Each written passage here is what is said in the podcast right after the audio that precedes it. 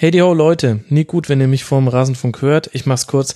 Es gibt ein Knacksen auf meiner Spur. Und ich hab's leider nicht rausbekommen, denn Fun Fact, not so Fun Fact, auch die Backup-Aufnahme ist kaputt. Die ist nämlich irgendwann einfach mittendrin abgebrochen und äh, war dann auch noch irgendwie ewig verschoben. Es ist kompliziert. Ich habe es jetzt versucht, eine Stunde lang zu fixen. Es geht leider nicht. Es tut mir leid. Wir alle müssen es ertragen, dass ich knackse. Wenigstens nur ich. Die Gäste sind dafür besser zu verstehen. Das ist ja auch das eigentlich Wichtige. Wer hört den Kram schon wegen mir? Es tut mir sehr leid.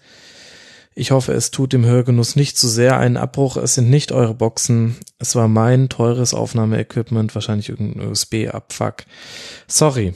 Ich habe ein bisschen zu spät aufgenommen, als dass ich da in der Aufnahme noch drauf hätte reagieren können. Das hätte ich wahrscheinlich an einem anderen Tag gemacht, aber wir hatten eh schon andere Probleme noch, haben mit einer halben Stunde Verspätung angefangen. So ist es manchmal. Hast du Scheiße am Fuß, hast du Scheiße im Ohr. Tut mir leid, trotzdem jetzt viel Spaß mit der Folge.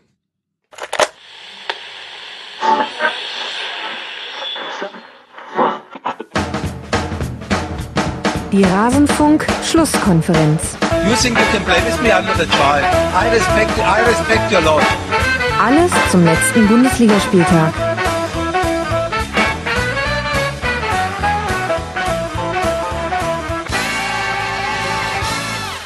I respect you a lot. Herzlich willkommen zur Schlusskonferenz Nummer 123 zu einem fantastischen, zu einem fulminanten 33. Bundesligaspieltag.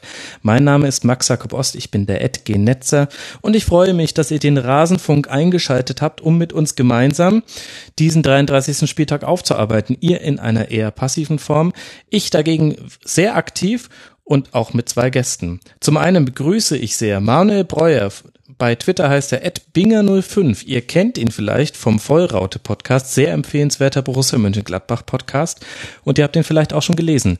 In seinem Blog, das er zusammen mit ein paar Kollegen betreibt, halbangst.de. Hallo Manuel. Ja, hallo zusammen. Außerdem mit dabei Marc Wiese, at Sportwiese bei Twitter, freie Mitarbeiter beim NDR, unter anderem. Marc, schön, dass du mal wieder mit dabei bist. Ja, moin in die Runde. Ich würde sagen, das Moin hat auch schon einen Hinweis darauf gegeben, wohin dich dein subjektives Fanherz hinleitet, nämlich zum HSV. Und bei Manuel ist das mit dem Vollraute Podcast ja schon aufgeklärt, wen er da so favorisiert. Das werden so zwei kleinere Schwerpunkte heute sein, aber insgesamt hat dieser 33. Spieltag genügend zum Diskutieren hergegeben, wenn ihr mich fragt. War ein richtig geiler Spieltag, oder Manuel? Ja, da gab es die Saison doch schon deutlich äh, ja, durchschnittlichere Spieltage als dieser, das muss man sagen. ich mag's, dass du vollkommen ausrastest, äh, ob, ob, ob dieser Spiele. Bevor wir loslegen, noch ein Dank an alle, die uns unterstützen. Die Rasenfunk-Supporter sind heute mal extra nicht nur diejenigen, die eine bestimmte Summe pro Monat überweisen, sondern der Dank geht raus an alle, denn auch die ganzen 1 Euro und 2 Euro Spende haben einen Platz ganz tief in meinem Herzen. Euch müsste immer warm sein, denn ihr seid so tief in meinem Herzen. Wirklich vielen, vielen Dank für all die Supporter da draußen. Ihr helft es, dass wir peu à peu langsam äh, in eine Situation kommen, wo es eventuell immer sein könnte, dass man den Rasenfunk hauptberuflich macht, was vor allem mehr Tribünengespräche bedeuten würde. Ehrlicherweise. Alle, die uns noch nicht unterstützen und in mein Herz rein wollen, rasenfunk.de slash unterstützen. Das ist schon mal ein guter Weg. Oder folgt mir bei Twitter. das ist billiger. Nein. So, 33. Spieltag. 37 Tore gefallen, unfassbar tolle Spiele, Dramatik an allen Ecken und Enden der Tabelle und alles deutet hin, mag auf ein Showdown-Spiel am nächsten, am 34. Bundesligaspieltag. Jeder, der den Rasenfunk hört, kennt dieses Showdown-Spiel im Grunde schon seit zehn Spieltagen. Ich treibe das wie so ein Running Gag vor mich vor. Tatsächlich, HSV gegen VfL Wolfsburg wird ein entscheidendes Spiel werden und das liegt vor allem daran, dass Hamburg auf Schalke ein 1 zu 1 geholt hat. Wo ich jetzt nicht weiß, ist es nur ein 1 zu 1 oder immerhin ein 1 zu 1? Ja, ich würde sagen, es ist immerhin ein 1 zu 1. Mhm. Also ich, ich glaube, insgesamt geht das, geht das Remis schon so in Ordnung. Ähm, Schalke hat vielleicht die klareren Chancen gehabt, gerade in der ersten Halbzeit.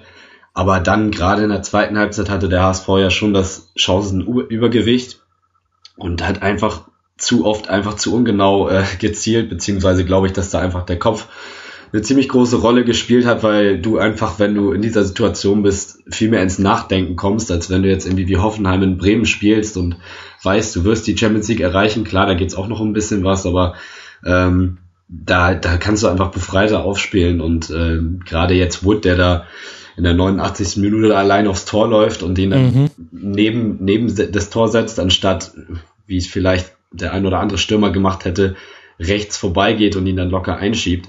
Das sind einfach so diese ein, zwei äh, ja, Prozentpunkte, die dann im Kopf, glaube ich, einfach fehlen, um dann die entscheidenden Treffer zu machen. Und zum Glück hatte äh, Pierre-Michel Lasogga in der 90. plus 1 ausgerechnet, muss man ja sagen.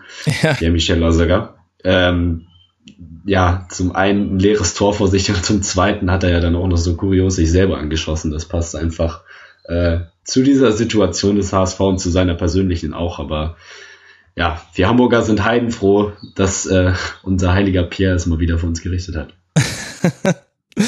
ich muss ja ehrlich gesagt sagen, ähm, für mich klarer Kandidat fürs Kaktor des Monats. Ich weiß nicht, wie Manuel das sieht, aber allein, dass der Ball da zu Lasogga durchkommt und dass er dann nur mit Hilfe seines eigenen Standbeins reinmacht. Das hat er sich bei Griesmann abgeguckt vom Elfmeter. ja. ja, also äh, in, im Zustande kommt dann schon glücklich, aber auch nicht ganz unverdient, oder Manuel? Nee, ich denke auch, wie das, wie das jetzt schon angesprochen wurde, ähm, da gab es ja allein schon die, diese, diese Wood-Chance und davor gab es auch schon gute Schusschancen ähm, durch, durch Holpi und auch nochmal Wood. Ähm, Schalke lauerte eher auf Konter, so wie ich das gesehen habe in der zweiten Hälfte. Auch richtig, die hätten in der ersten gut 2-0 führen können. Da gab es ja diese Chance mit dem Hunteler Kopfball äh, und dann mhm. der Nachschuss von Burgstaller, der äh, dann doch nicht so treffsicher war, wie es bisher den Anschein hatte in der Rückrunde.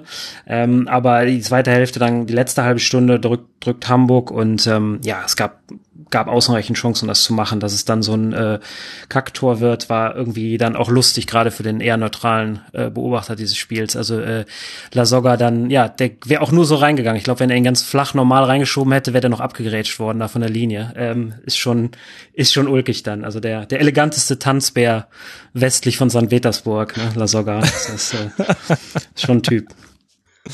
Ja, wobei das mit dem, dass es eher lustig und ulkig war, ehrlich gesagt hatte ich das Gefühl, es gibt eigentlich niemanden in der Fußball-Bundesliga-Fanszene, der neutral auf dieses Spiel blickt. Also nicht nur die beteiligten Vereine und dann auch die Fans von Vereinen, die davon betroffen waren, vor allem natürlich Ingolstadt-Fans, für die das sehr, sehr bitter war, denn damit war der Abstieg besiegelt durch das nicht gegebene Schalker-Tor, reden wir gleich noch drüber, sondern auch ansonsten jeder Fußballfan hatte zu diesem Spiel eine Meinung auch nicht immer die positivste gegenüber dem HSV. Damit müssen, glaube ich, äh, Hamburg-Fans derzeit leben. Marc, kannst du mir denn sagen, ob der Ball vor dem 2 zu 1 durch Kolasinac in der 94. Minute, ob er im Aus war?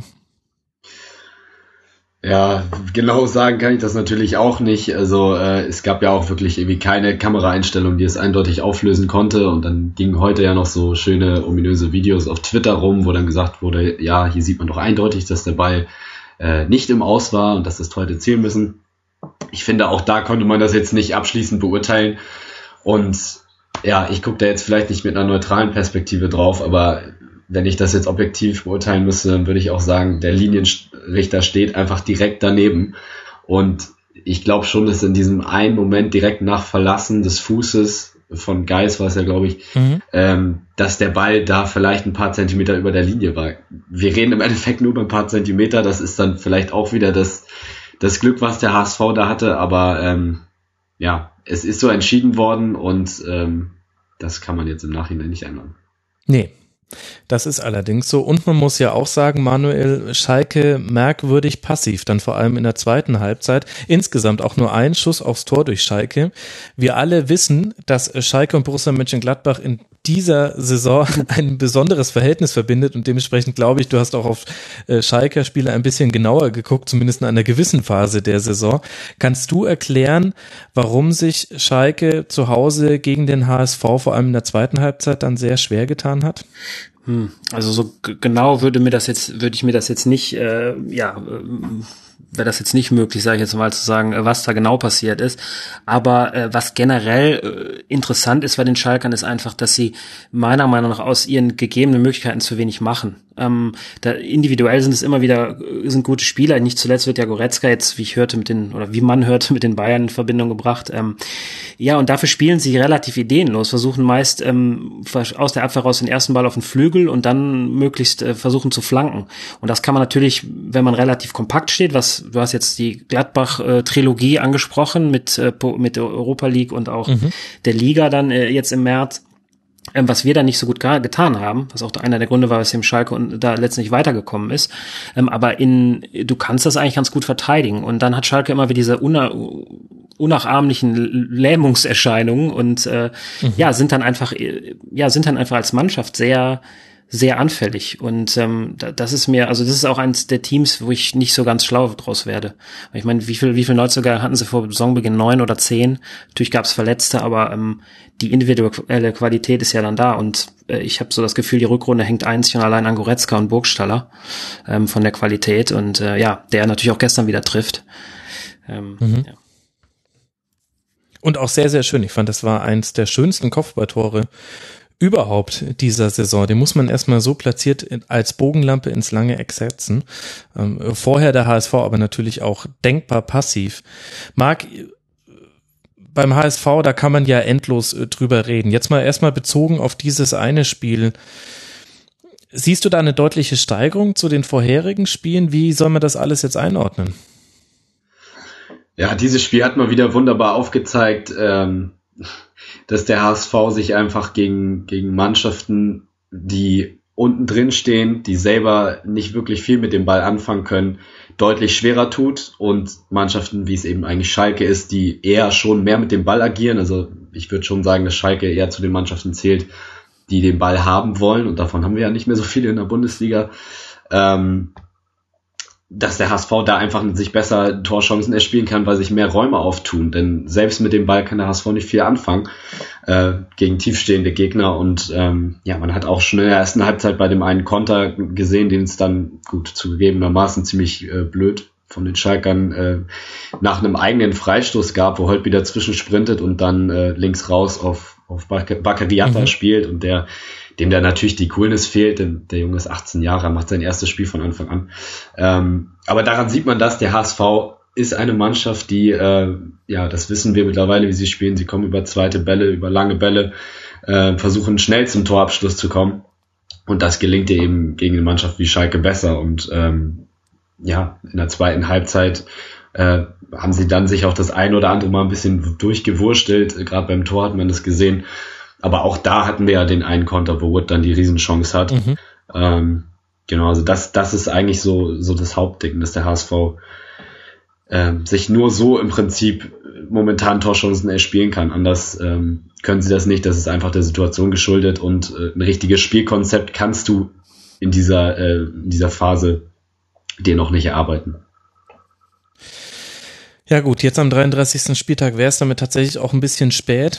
Auf Schalker Seiten äh, gab es einen Abschied von Klaas-Jan Hünteler, der sich auch noch mit einem Pfostenkopfball fast in die Torschützenliste eingetragen hätte und danach hat es Burgstaller eben nicht geschafft, ihn im leeren Tor unterzubringen, war allerdings auch schwierig zu nehmen. 126 Tore in 237 Spielen, sieben Jahre auf Schalke. Zuletzt eher weniger positiv in den Schlagzeilen, wie ich so empfinde. Also wenn man jetzt mal so über die letzten anderthalb, zwei Jahre guckt, immer eher so das, das ausrangierte Modell, äh, der zwischendurch nochmal aufblitzt und jetzt natürlich unter der Burgstaller Euphorie auch als erstes Opfer gelitten. Manuel, ähm, was, verbindest du irgendetwas mit Klaas-Jan Hünteler? Ich würde ihn gern auf irgendeine Art und Weise würdigen, denn er ist ja schon ein Schalker Urgestein geworden. Und das sind tolle Zahlen. Ja, auf mich wirkt er irgendwie immer wie ähm, leicht deplatziert, weil ich glaube, äh, ihn hat das aufgrund seiner seiner Vita ähm, hat er vielleicht auch ganz am Anfang gedacht, was was mache ich bloß auf Schalke? Also ich will da jetzt wirklich keinem Schalker zu, zu nahe treten. Das äh, gleiche Geld gilt Minimum auch für für Gladbach zum Beispiel. Aber wenn man nun mal ne aus äh, über über Mailand und, und Madrid dann bei Schalke landet, ähm, gut, da gab es natürlich auch schon äh, schon andere wie Raúl, aber ähm, irgendwie wirkte das auf mich am Anfang, Gott, das, das wird sicherlich ein Missverständnis, aber man muss jetzt nach sieben Jahren äh, konstatieren, dass er, ja, einer der, ich glaube, nach, nach Fischer der äh, erfolgreichste Torschütze, glaube ich, ist, ähm, in, in, in so einem Zeitpunkt oder in so mit vergleichbaren Zahlen. Und er ist einfach, als er in der, in der, gerade so vor drei, vier Jahren, als er wirklich in seiner Topform war, ähm, ja, war das sicherlich ein Spieler, der ja einer der herausragenden Stürmer der, der Liga war, ne? Und ähm, ja, irgendwie so ein, so, ein, so, ein, komischer Schleicher mit, mit Supertechnik, fand ich immer so, äh, irgendwie so ein komischer Spielertyp. Da finde ich, sind andere Stürmer leichter zu kategorisieren. Er ist irgendwie so, ähm, war irgendwie so von allem etwas. Ähm, also war ja auch, ich fand ihn nicht unbedingt immer ein reiner Strafraumstürmer, obwohl er viel so, so Knipsertor gemacht hat, aber hat ja auch wunderschöne Tore vom außerhalb des Strafraums gemacht und ähm, ja, ich äh, gegen gegen Gladbach hat er eigentlich immer nicht so gut ausgesehen, war meistens äh, außer außer Funktion an dem Tag. Von daher habe ich eigentlich eher positive Erinnerungen an ihn. Ja, sehr schön. Das ist bei mir ein bisschen anders. Ja, schieß los, Marc. Ja, gegen uns hat er ja immer ganz gerne getroffen. Ich glaube äh, elf Mal oder so. Da haben wir ja so einige auf unserer Liste, die ganz gerne gegen uns treffen, wenn ich dann noch an Pizarro und Konsorten denke. Ähm, deswegen ist das eigentlich immer das, was ich mit ihm verbinde. Aber ich kann das eigentlich auch nur unterstreichen, was du sagst. Also ein ganz unkonventioneller äh, Stürmer, wobei er dann auch wieder irgendwie eine richtige Neun ist, aber wie du sagst, nicht wirklich zu kategorisieren und einfach immer gefährlich. Du musst es immer mit rechnen, dass der irgendwie sein Tor macht, selbst wenn er wenn er nicht äh, seinen Sahnetag erwischt hat, aber der war einfach immer für ein Ding gut und ähm, ja, ich, als Typ würde ich, werde ich ihn, glaube ich, auch vermissen, weil der, glaube ich, ein sehr ehrlicher Typ war. Der hat sich immer so ge gezeigt, wie er ist, äh, in, in, Interviews auch. Und deshalb, ähm, ja, schöner Spieler, äh, schöner Abschied. Ich werde immer so ein bisschen wehmütig, muss ich sagen, am Ende der Saison, wenn dann so große Spieler ihren ihren Hut nehmen und äh, die Bundesliga-Bühne verlassen. Und das hat überhaupt nichts damit zu tun, ob mir der Spieler vorher in den 33 Spieltagen oder 32 Spieltagen in dem Fall gefehlt hat. So ist es ehrlich gesagt auch bei Hünteler. Ich fand ähm, auch das, was ihr gesagt habt, so er war so mittendrin Stürmer, aber einer, der auch an einem guten Tag absolut den Unterschied gemacht hat. Zuletzt aber eben immer seltener. Und dann kommt halt ein Guido Burgstaller und hat startet mit so einem wahnsinnigen Lauf.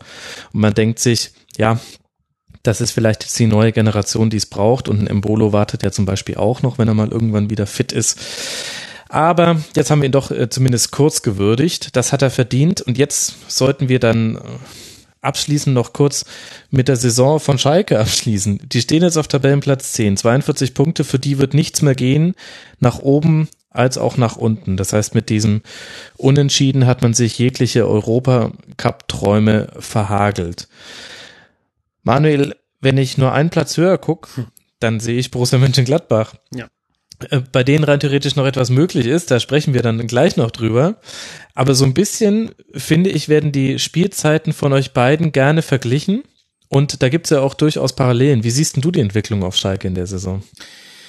Ja, ich meine, Schalke war natürlich, äh, die Parallele war ja diese, dieser Horrorstart, ja, der, ähm, der mhm. dann unseren Start quasi noch in den Schatten stellte im, im Vorjahr, der zur Favre-Entlassung geführt mhm. hatte, wenn sich der ein oder andere Ältere noch erinnert. Ähm, das sind, äh, und dann, dann ging es, stabilisiert sich die Mannschaft sehr schnell, es schien auch ein, irgendwie ein System gefunden zu sein. Ja, und diese Rückrunde ist so eine dieser, da gehört Schalke auch zu einem guten, fast schon Dutzend Mannschaften, die, wir haben jetzt schon über den HSV ein bisschen geredet, Gladbach zähle ich da sowieso ganz vorne mit dabei dazu, die so ein bisschen so einen Schlingerkurs haben, wo du irgendwie denkst, das ist, äh, das ist weder gefangen, noch fallen die wieder in ein Loch, dann kommen sie aber auch wieder raus. Ähm, ja, irgendwo dachte man ja, dass, dass diese Euphorie aus diesem, ähm, aus diesem Europa League-Trauma für aus Fohlensicht äh, die bis zum Ende noch tragen würde. Und ich hatte Schalke auch zu dem mhm. Zeitpunkt am ehesten auf dem Schirm, dass sie sich da noch irgendwie auf sechs oder sieben retten.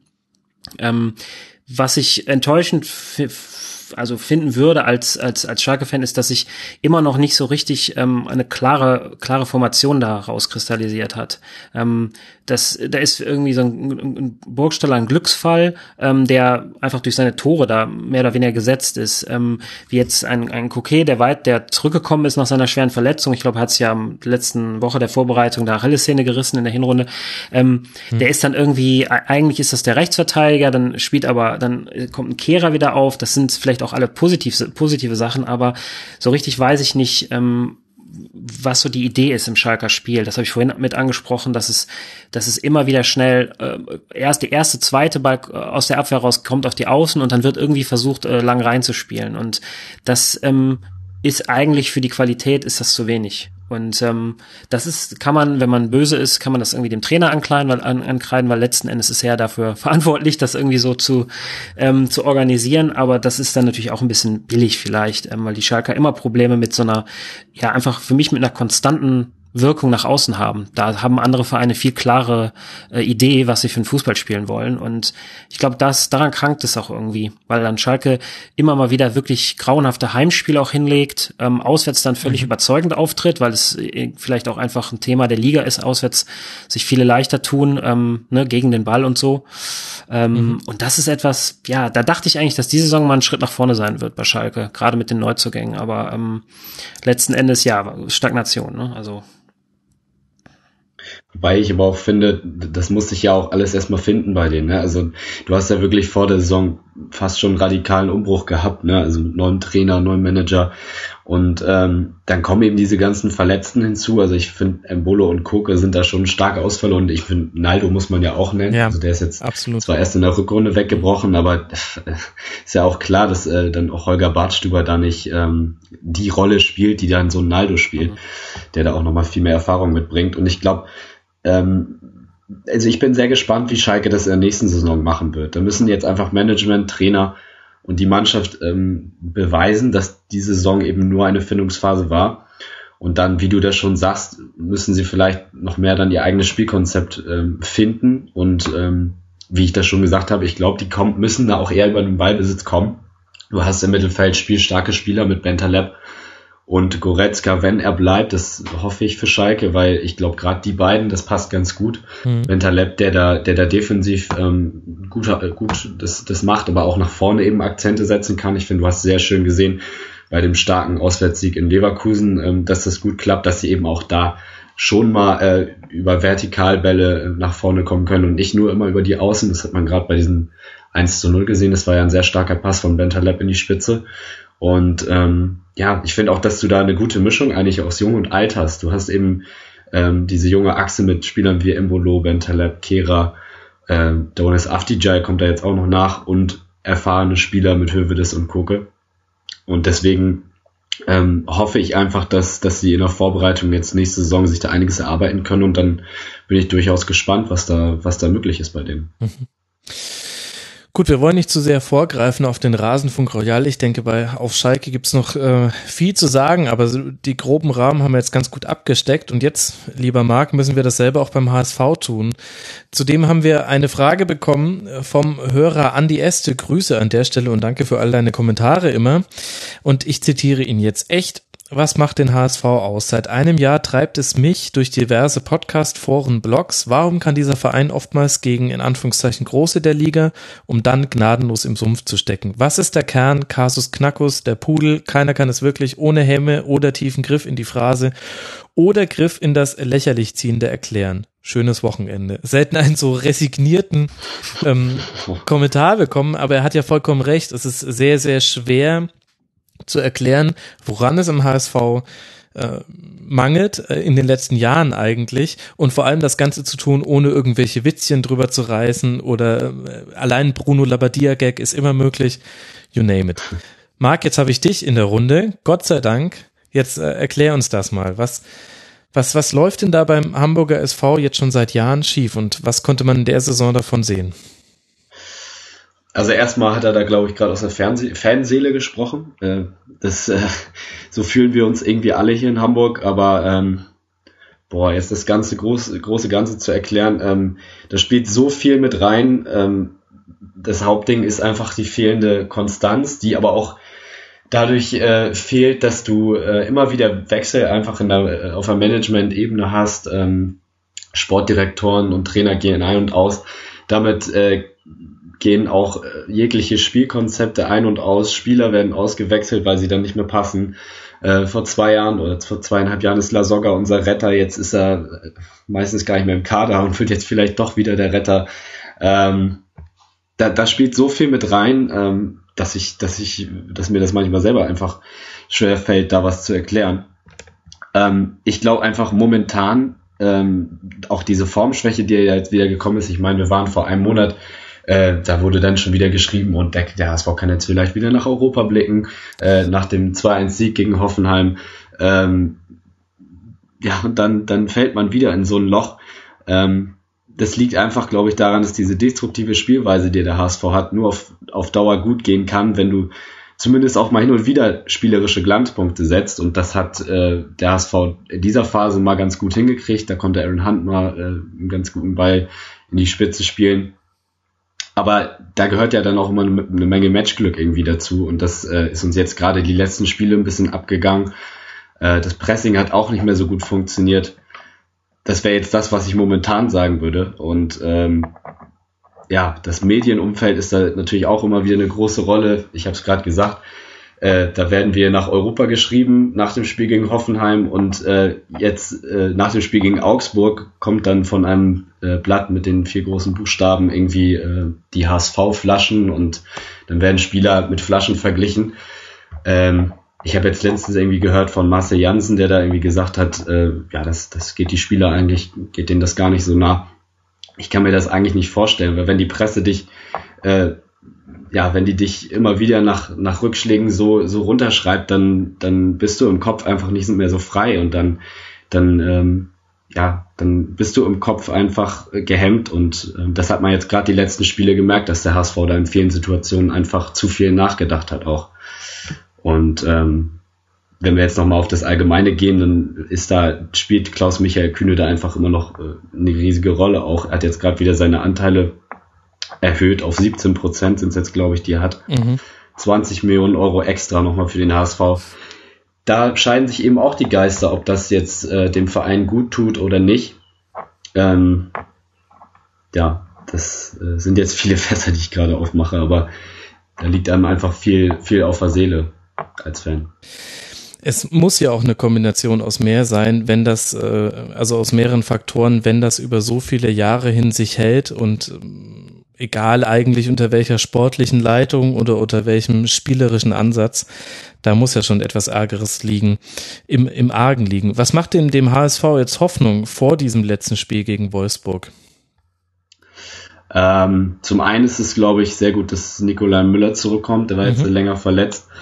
Ähm, weil klar, du hast jetzt äh, gegen Schalke auch ähm, ganz gute Konter fahren können, aber Müller ist da einfach ein Spieler, der mit seinem, mit seinem Tempo da nochmal äh, ein bisschen besser ist als ein, als ein Jatta jetzt. Ähm, das war auch sehr mutig von, von Gisto ihn zu bringen. Das fand ich jetzt auch nicht schlecht, aber das ist schon, schon sehr wichtig. Man hat ja auch gesehen, dass, dass Nikolai Müller einfach für uns einer der torgefährlichen, torgefährlichsten Spieler in unserer Mannschaft ist, hat letzte Saison neun Tore und fünf Vorlagen gemacht. Das äh, gab in den letzten Jahren nicht mehr so viele Spieler, die auf solche Zahlen gekommen sind.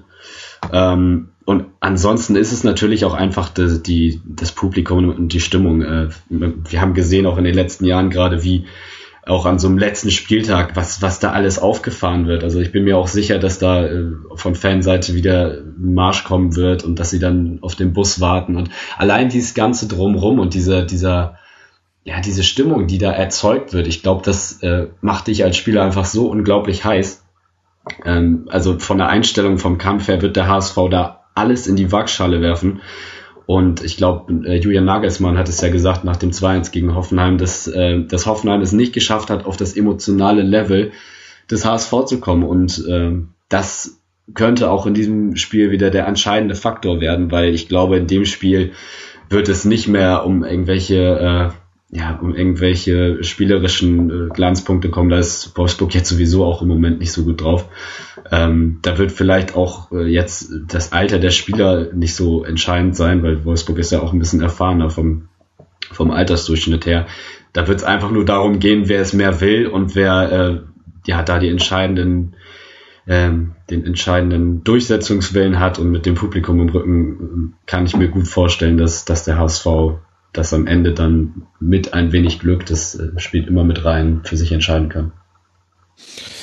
Okay, wir haben als äh, hoffnungsmachende Fakten, dass es ein Heimspiel ist. Wir haben Nikolai Müller. Ich würde noch Louis Holtby in die Waagschale werfen, vor allem deshalb, weil er auf einer Position bei euch spielt, die wiederum den Wolfsburgern immer wieder Probleme bereitet, nämlich deren Sechserbereich. Da wird er seine 13 Kilometer wieder abspulen und ähm, vermutlich Chancen kreieren. Und ich würde dem VfL auch nicht empfehlen, auf 1 zu 1 oder 0 zu 0 zu gehen. Stand, der Stand ist ja der folgende. Der HSV muss gewinnen, sonst kann man von diesem 16. Tabellenplatz nicht mehr wegspringen. Weilmann hat 35 Punkte und Wolfsburg und Augsburg und Mainz 37 Punkte. Das heißt, nur ein Dreier zählt. Aber das habt ihr ja wirklich schon häufig genug in dieser Saison geschafft, noch in zum Teil letzte Minute dann in einem Heimspiel aus einem Unentschieden noch einen Sieg zu drehen. Ich glaube, das sollte Wolfsburg nicht riskieren, da auf Unentschieden zu spielen. Das ist so mein Gefühl für diese ganze Nummer. Wollen wir dann auch mal auf das Wolfsburger Spiel des 33. Spieltags gucken? Damit äh, können wir ja dann ganz gut den direkten Vergleich anstellen. Ein 1 zu 1 gegen Borussia Mönchengladbach. Manuel, eine Gewitterunterbrechung machte das Spiel ganz besonders. Sowohl Gomez als auch Andres Jonker haben danach gesagt, zu diesem Zeitpunkt wäre Wolfsburg am Drücker gewesen und hätte wohl das 2 zu 1 erzielt. Wie sieht das denn ein Gladbach-Fan? Der sieht das genauso. äh, das, ich hatte, ich hatte. Du bist einfach viel zu sattlich. das ist aber. Aber du passt damit, du machst damit perfekt zum Rasen. Ja, das ist auch nur der Abstand des, äh, des äh, der späten Aufnahme. Ähm, Rasen, Rasenfunk äh, immediately live oder so, das wäre, das wäre fatal, glaube ich, für meine Nerven und Analyse. Aber ähm, es ist in der Tat so gewesen, dass, dass es wieder ein typisches, aus Gladbacher Sicht ein typisches Spiel war, wo ähm, ja, wo auf einmal Land unter war, bevor bevor der Hagel kam ähm, ah, und ich schön. glaube, das äh, wäre wär auch dann wirklich, ähm, ja, wir, wir wären baden gegangen, um das jetzt äh, das Trio da komplett zu machen. Ja, ähm, ich habe mir dann gedacht, ja, das äh, ist ja ziemlich ulkig, dass wir jetzt hier so ein, so ein, so ein, so ein Hagelgeschichte haben äh, Anfang Mai. Ähm, wäre aber wäre aber brutal super gewesen, wenn äh, zu dem Zeitpunkt, äh, sag ich jetzt mal, die, die, die Gladbacher Helden aller Raphael waren ja dann eingewechselt auf dem Platz. Wenn jetzt noch in so einer späten Aktion äh, unser ehemaliges Traumduo äh, Raphael Stindl oder so in so einer Co-Produktion jetzt vielleicht doch noch das 2 zu 1 äh, auflegen würden, weil nach dem Hagel das Momentum wieder auf unserer Seite war. Aber ähm, mhm. ich glaube auch, das wäre, es war sehr wahrscheinlich, dass ähm, dass Wolfsburg da eventuell noch zum Siegtreffer gekommen wäre, hätte es nicht diese, diese äh, ja, Wetterunterbrechung gegeben. Ähm, sehr ärgerlich, da die erste Halbzeit ähm, klar an uns ging und ähm, ja, wie so oft äh, einige Kandidaten in der Gladbacher Elf, die einfach nicht so die Killer vor dem Tor sind. Ähm, dementsprechend nur 1-0 und äh, man hatte es fast schon erwartet, dass da nochmal was kommt auf, aus Wolfsburger Seite. Kannst du mir erstmal sagen, warum man die erste Halbzeit so gut gestalten konnte? War Gladbach so stark oder war Wolfsburg so verunsichert? Also allein die, also dieser Horror-Querpass von Giavogi mit äh, Pfostenschuss und anschließend nochmal auf der Linie geklärt, ist ja so plakativ dafür, wie verunsichert Wolfsburg war zu dem Zeitpunkt. Und die haben ja auch offensiv fast gar nichts zustande gebracht in der ersten Halbzeit. Ja, ja. ja das ist so eine, so eine Wechselwirkung, die sich, ähm, die sich dann auch bei so einer Mannschaft wie Wolfsburg immer zeigt, mit, mit einer Mannschaft Mannschaft wie unserer oder der, der Gladbacher vielmehr, ähm, das, was, was wir dann gut gemacht haben, dass wir, wir haben jetzt Elvedi und Schulz auf den Außen, die sich immer ganz gut nach vorne schieben als äh, Wendt- und Janschke-Ersatz, beziehungsweise ist Elvedi ja auch jemand, der jetzt seit zwei Jahren äh, oft in der Startelf ist. Ähm, aber das sind, die, die schalten sich jetzt nach vorne, sind schnell, ähm, Umgekehrt hast du, oder da hast du auch jemanden wie der Hut, der immer nach vorne treibt, der ja kein, kein Sechser, kein Abräumer ist, neben Kramer vielleicht das auch noch mehr spürt. Christoph Kramer war jetzt wieder zurück, ja, ähm, nach Verletzung. Äh, der Hut, der nach vorne, den es nach vorne drängt. Und wenn das, wenn das alles gut im Fluss ist, wie bei uns in der ersten Halbzeit, dann sind wir eine spielstarke Mannschaft, die viele auch gute Chancen rausspielen kann. Und äh, Wolfsburg wirkte dann auch durch diese Verunsicherung, die vielleicht aus der, ja, aus der Drucksituation kam, äh, letztes Heimspiel etc., ähm, sind so Leute natürlich vorne wie, wie, wie Gomez, der sowieso auf die Bälle anderer ne, oder auf Vorlagen anderer warten muss. Aber dann sind so Feingeister vielleicht da, ne, wie ein Entep oder ein Didavi, die, die dann einfach ein bisschen in der Luft hängen, ne, wenn das nicht so, wenn es dieses Verbinden mhm. nicht knappt. Und ähm, das Gleiche passiert uns dann aber auch immer ganz gerne diese Saison. Und das war auch dann das genau der Fall, so nach 55, 60 Minuten, wo es diese fünf Horrorminuten gab mit dem Ausgleich. Ähm, ne, wie, wie ich jetzt schon mehrfach sagte, immer natürlich aus Gladbacher Sicht Horror. Ähm, ja, das, ähm, das äh, war dann genau das Spiegelbild irgendwie. Ähm, das, äh, ich glaube, dafür, dafür ist eine Mannschaft wie Wolfsburg ähm, nach so einer Saison auch einfach nicht, nicht austariert genug, dass äh, da wirklich immer alles so klappt, ähm, dass die Mannschaftsteile sich so gut verbinden. Und man sieht's, mhm. man sieht's auch bei uns. Also Weißt du, was mich am Ausgleich und auch an dieser Phase, diese fünf Horrorminuten hast du sie gerade genannt, am meisten, also was ich daran am bemerkenswertesten fand aus Gladbacher Sicht, dass äh, sich diesmal auch die Innenverteidigung so richtig hat reinziehen lassen in dieses, es ist ja nicht so, dass die Räume nicht mehr besetzt wären oder dass ihr acht Meter weit vom Gegenspieler entfernt stehen würdet, aber ihr kommt dann, das ist so eine doofe Floskel, aber es stimmt halt manchmal, ihr kommt dann irgendwie nicht in die Zweikämpfe rein. Am plakativsten natürlich beim 1 zu 0 von, äh, 1 zu 1 von Gomez, der den Ball annehmen, vorbeilegen und dann ins Tor schieben kann, obwohl quasi direkt hinter ihm ein Innenverteidiger stand. Und das hatte ich bei Christensen und Westergaard in dieser ähm, Saison so noch nicht gesehen. Das hat mich am meisten verwundert, mhm. ehrlich gesagt. Ja, das ist doch äh, aber in der Tat ein paar Mal vorgekommen. Ähm, für den geneigten Gladbach-Beobachter ist das dann offensichtlich, dass, ne, wenn man sich jede Minute antut, würde ich mal sagen, ja, ähm, kommen wirklich dann immer mal äh, Wackler rein, auch von einem Christensen, der jetzt seit ähm, seit unsere Serie, ähnlich, ähnlich, wie sag ich mal, der Schalker Aufwind hatten wir ja auch äh, Wochen, wo man dachte, oh, die, die Gladbacher marschieren noch ganz weit nach oben, in die, mhm. in die Top 6. Ähm, Gerade auch nach dem, nach dem, nach diesem Schalke 4 zu, 4 zu 1 äh, oder 4 zu 2. Ähm, äh, Heimsieg äh, und, und dann schlichen sich immer mal wieder äh, auch Fehler bei Leuten ein, die, die eigentlich bis dahin souver souverän, eine souveräne Bank war, wie zum Beispiel ein Christensen. Ja, der auch im letzten vier, fünf, sechs Spielen immer mal wieder Aussetzer hat. Ähm, das ist schon öfters vorgekommen. West, bei Westergaard ähm, bin ich mir auch noch nicht so völlig einig, ob, ob, ob ich, ob ich das, äh, ob ich ihm ein uneingeschränktes Vertrauen schenken äh, mag in der Folgesaison. Also ich glaube, er kann darauf. Sprich ihm nicht dein Vertrauen ja, aus, sowas geht schnell schief. Aber Gott sei Dank wird er wahrscheinlich drauf pfeifen greifen. Aber ähm, er ist, äh, ist wirklich, wenn, wenn die, wenn die Viererkette oder lass es auch eine Dreierkette sein, wenn die steht, ist er, ist er ein richtig guter Spieler. Natürlich hat er die Lufthoheit sowieso, trifft jetzt auch vorne, da wir an unseren Standards gearbeitet haben, äh, gerade offensiv auch. Ähm, er wird, wenn du ihn aber rausziehen kannst aus dieser Viererkette, ähm, wird wird es oft ein bisschen Vogelwild von den von den von den Tacklings. Äh, das ist ja gut, ist ja halt bekannt. Jeder Außen, jeder Innenverteidiger sollte es vermeiden, irgendwie vor den Außenverteidigern die Außenlinie gezogen zu werden. Das ist dann genau diese ne, diese Zone, wo wo wo, es da, wo man dann schnell überrannt wird, sich vielleicht nicht genug dreht und da sind beide beide in den letzten Spielen öfters mal in diese Situation gekommen. Auch in dem, in dem Augsburg-Spiel ähm, äh, in der Vorwoche beim 1 zu 1 hatten wir den späten Ausgleich durch André Hahn. Das, das Tor äh, vorher ist, ist eine Szene wie einfach ein einfacher langer Ball, ja, das mhm. Stellungsspiel ist ein bisschen grenzwertig. Dadurch, dadurch kommt Finn Bogerson in diese, in dieses äh, 25 Meter Solo, ähm, macht eigentlich nichts anderes als nur so zwei, drei Haken und Christensen rutscht dann weg. Dieses Wegrutschen ist ihm auch gegen Dortmund passiert. Ähm, kann man, ist vielleicht dann einfach eine falsche Stollenwahl oder so, aber ich weiß es nicht, ob es dann so ein paar Prozentpunkte sind, die momentan fehlen, auch Konzentration, Fitness, aber das war man von ihm gar nicht gewohnt, ähm, weil er wirklich für mich einer der absolut überragenden äh, Innenverteidiger der Bundesliga war. Ich glaube, war ja auch bis, bis jüngst äh, beste Zweikampfwerte der Liga. Ähm, und wenn so kleine Aussetzer da kommen, ähm, hast du halt in, mit, mit der aktuellen Gladbacher Mannschaft und in so einer Liga hast du keine Sieggarantie. Ähm, und äh, dementsprechend auch unsere Tabellensituation.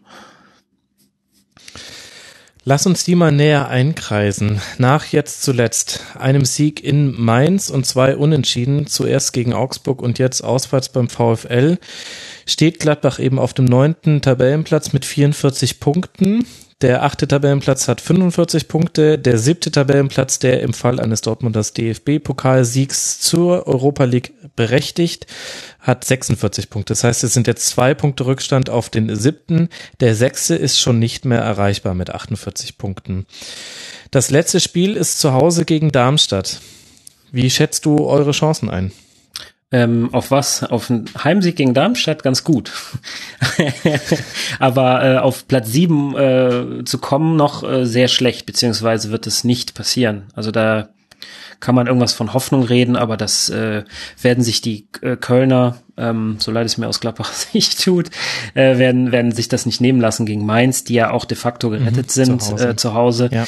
Äh, ne, also glaube ich, das wird ein gemütliches Unentschieden da werden. Ähm, vielleicht, gut, vielleicht legen die Kölner noch einen drauf, aber ich glaube nicht, dass die, dass die Mainzer dann wirklich äh, gucken werden, dass sie, dass sie dann auf den Auswärtssieg spielen. Also man, das, ich mag, das mag anders aussehen in, der, in ein paar Tagen in der Woche, aber ich äh, würde darauf nicht spekulieren. Also für mich ist das, war's das jetzt. Die Saison ist äh, soweit ad acta gelegt. Das ist vielleicht auch gut, weil man dann kann man immer nur positiv überrascht werden. Aber äh, das, ich schiele nicht mehr auf sieben.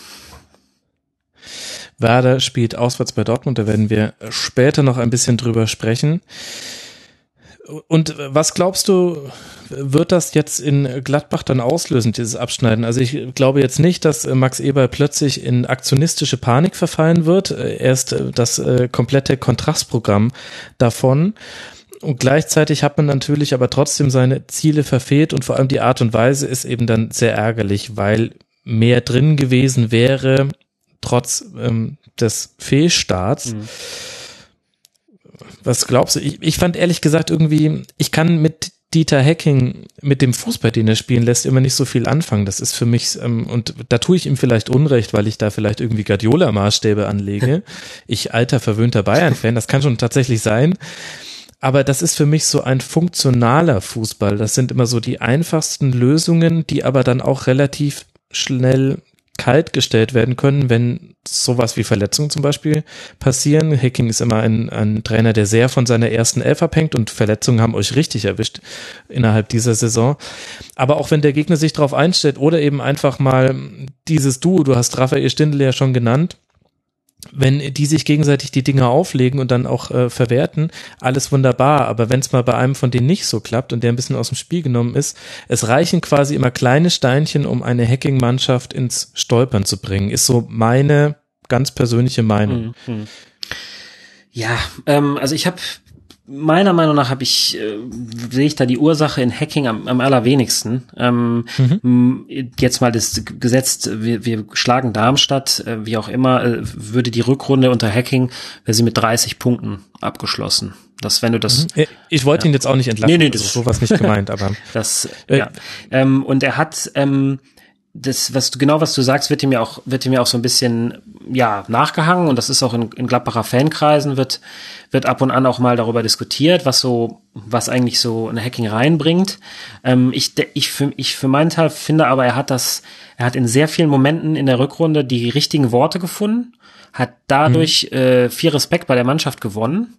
Ähm, und die Fehler dieser Saison sind woanders zu suchen. Ähm, dass ob, ob Hacking über Jahre hinweg äh, im Stile eines Favre eine Mannschaft entwickeln kann, gerade die vielen jungen Leute so entwickeln kann, wie es vielleicht andere Trainer gerne möchten und können. Das weiß man jetzt momentan nicht. Natürlich gilt er ja so ein bisschen eher auch als äh, Verwaltungs, äh, Verwaltungstrainer. Er hat aber, fand ich, in der Rückrunde in vielen Spielen minimal Sachen verändert, die die, die, die uns ja richtig, richtig gut zu Gesicht gestanden haben und die auch gut äh, in die Spielverläufe gepasst haben. Und wir hatten zum ersten. Was meinst du da zum Beispiel? Ja, wir haben, also wir haben, ähm, wir haben minimal, äh, minimale personelle Anpassungen teilweise gehabt, ähm, die, die, wo du denkst, ja, warum kommt der jetzt rein? Beispielsweise ein, ein Jonas Hoffmann, der, mhm. der ein Typ zum Haare raufen ist. Das ist, äh, glaube ich, ein ganz lieber Kerl und das ist äh, auch ein feiner Fußballer, der, der glaube ich sehr, sehr intelligent ist auf dem Platz, der unheimlich viel läuft. Also er ist regelmäßig bei den, bei diesen Tracking-Werten ist er da so bei äh, 13 Kilometern.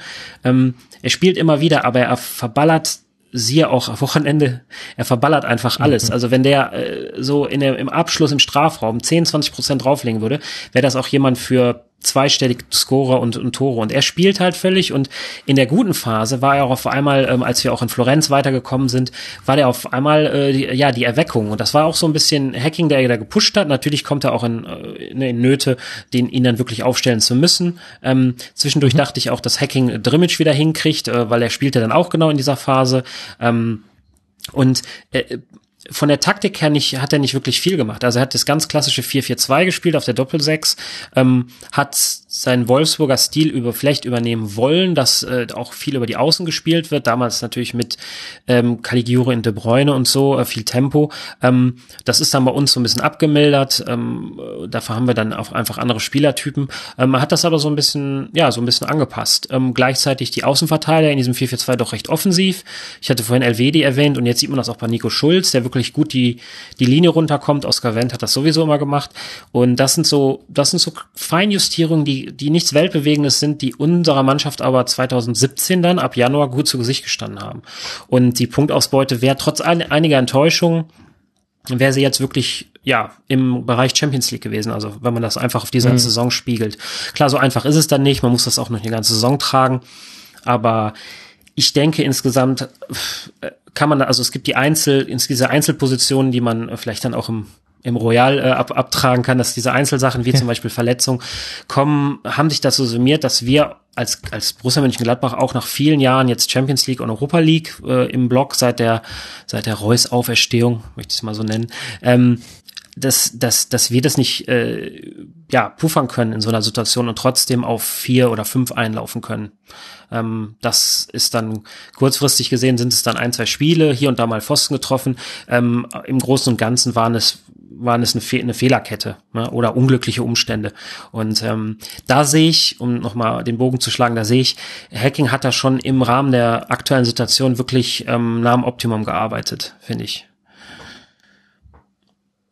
Okay, gut, dass du mich da so eingeordnet hast. Ich möchte dir nämlich gar nicht widersprechen. Ich muss jetzt aber unbedingt fragen, ob Marc überhaupt noch da ist. ja, ich, also ich bin noch da. Mehmet Scholl hätte wahrscheinlich gesagt, ich habe mich wund gelegen. ja, sorry, ich habe dich aber auch nicht so wirklich reingeholt. Aber wo könnte ich das besser tun, als wenn wir jetzt dann auf Wolfsburg gucken? Äh, den kommenden Gegner des HSV, wo habe ich jetzt schon oft genug genannt. Ich habe beim HSV schon die Frage gestellt, was kann man am Positiven mitnehmen in dieses letzte Spiel, weil ich möchte jetzt nicht am 33. Spieltag immer noch meckern über alles, was nicht passt bei diesem Verein. Darum geht's jetzt für diesen 34. Spieltag nicht. Jetzt hast du die ehrenwerte Aufgabe, Marc. Was kann denn der VfL am Positiven mit nach Hamburg nehmen? Ja, wenn überhaupt die zweite Halbzeit. also, ähm, ja, dass man sich halt nicht aufgegeben hat. Ne? Also ähm, gut, es stand nur 0-1, aber so harmlos, wie sie in der ersten Halbzeit waren, das merkst du dann ja auch selber, ja. äh, dass sie dann da doch nochmal so ähm, wieder auferstanden sind. Äh, das, das ist vielleicht das, was man denen zu, äh, ja, zugute halten kann. Ähm, die sind ja in der zweiten Halbzeit dann echt zu ein paar guten Torchancen gekommen und dann zumindest in der Phase dann auch verdient. Aber ich finde gerade in der, in der ersten Halbzeit ist, ist den, der Druck so klar anzumerken gewesen. Also diese Unkonzentriertheit, ein bestes Beispiel, ähm, Gila Vogie, der äh, da, ähm, ich weiß nicht, welcher Gladbacher es war, aber äh, dem in den Fuß spielt und dann die Riesenchance für Gladbach, wo sie eigentlich ja schon das 1-0 machen müssen. Und ähm, ich finde, da ist das Wolfsburg im Moment einfach ein perfektes Beispiel dafür, was äh, für eine große Rolle die Mentalität im Fußball und gerade im, Abstieg, im Abstiegskampf für eine Rolle spielt. Ähm, Spieler, die es eigentlich können, wir sehen ja, was, was für eine individuelle Qualität Wolfsburg eigentlich hat und haben müsste, sind mental so extrem angeschlagen, dass sie sich solche Fehler leisten und äh, dann auch beim Tor im Kopf ja alle zu langsam sind, ähm, da irgendwie gehemmt wirken. Und ähm, ich finde, was dann noch dazu kommt, das äh, habe ich, ich habe mir die Statistik von dem Spiel angeguckt. Und Gladbach hat ja trotz mehr Ballbesitz noch eine bessere Laufleistung gehabt. Und äh, das kann ja eigentlich nicht sein, weil wenn, mhm. wenn du äh, als, als Mannschaft schon äh, ja, weniger den Ball hast, dann läufst du ja normalerweise hinterher. Äh, aber Wolfsburg scheint da ja auch noch ähm, läuferisch und kämpferisch dann sogar noch hinten dran gewesen zu sein. Und das macht mir persönlich dann natürlich doch äh, Hoffnung für uns, für den HSV. Ja, wobei die diese Hoffnung möchte ich ehrlich gesagt eindämmen, denn wir reden hier von 130 Metern. also Wolfsburg ist, ist unglaubliche 122 Kilometer gelaufen und Gladbach 100, also 122,22 Gladbach 122,35. und da, hast du auch wieder recht. Das sind die Bestwerte recht. dieses Spieltags im Übrigen. Platz 1 und 2. Also äh, da Gut. möchte ich dich dämpfen. Äh, ich möchte auch dieses ähm, ich, ich, ich gebe dir in allem recht, was du hinsichtlich der Verunsicherung der ersten Halbzeit sagst. Ich glaube, man kann das aber auch äh, ins Positive drehen so wie ich beim HSV gesagt habe, sollte es irgendwie mit 1 zu 1 in die 80. Spielminute gehen, dann bekommen die das Gefühl, naja, das haben wir jetzt oft genug zu Hause schon geschafft. Es braucht nur einen Kopfball, es braucht nur einen Lasogga, nennen wir es Schuss. Das Ding äh, könnte schon reichen. Äh, genauso hat der VfL natürlich in dieser Saison schon häufiger das Gefühl erlebt, wie es ist, zurückzulegen und dann zurückzukommen. Ich erinnere mich da ähm, nicht nur in diesem Spiel, wo es schwer war, allein aus der ähm, tabellarischen Situation heraus, sondern auch in Leverkusen zum Beispiel, wo man ähm, ein, eine irre Aufholjagd gestartet hat, äh, dann zuletzt noch irgendwie das 3-3 fängt, aber eigentlich da als Sieger vom Platz gehen muss. Und ähm, das könnte, könnte auch so ein Pluspunkt für Wolfsburg sein.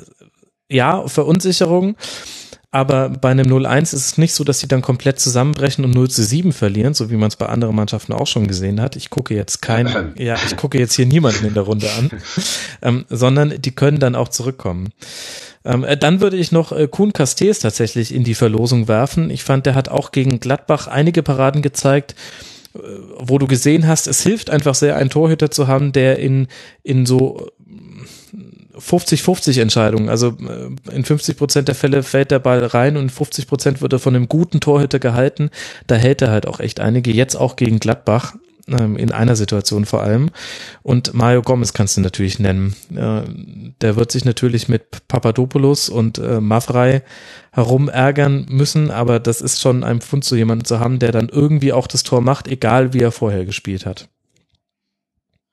Ja, klar. Also ähm, mit Gomez musst du immer rechnen und eigentlich äh, musst du bei, bei Wolfsburg ja mit, mit, mit jedem Spieler da in der Offensive irgendwie rechnen. Also ähm, die Davi Mali, ich finde auch ein Tab eigentlich ein guter Spieler, wobei da hatte ich mir fast noch ein bisschen mehr erhofft. Ähm, mhm. Gerade irgendwie nach dem, nach dem ersten Spiel, das war ja das letzte Spiel der Hinrunde, aber das erste in diesem Jahr. Da hat er ja auch diese super Vorlage für Gomez gemacht, weshalb der HSV dann 0 zu 1 verloren hat. Ja. Ähm, also klar, die können immer über diese individuelle Klasse kommen und äh, das geht natürlich auch am 34. Spieltag. Aber wie ich halt vorhin schon gesagt habe, glaube ich, dass, dass in diesem Spiel mehr äh, der Einsatz und der Wille entscheidend sein wird. Aber normalerweise, ich meine, das sind ja auch alles Menschen und alle Fußballer im VfL. Als Fußballer willst du, willst du äh, auf keinen Fall absteigen und deswegen ähm, sind die Chancen da vielleicht äh, 51 zu 49, das eine Prozent des, des Publikums liegt vielleicht beim HSV, aber ähm, da wird es auf ganz viele Kleinigkeiten drauf ankommen.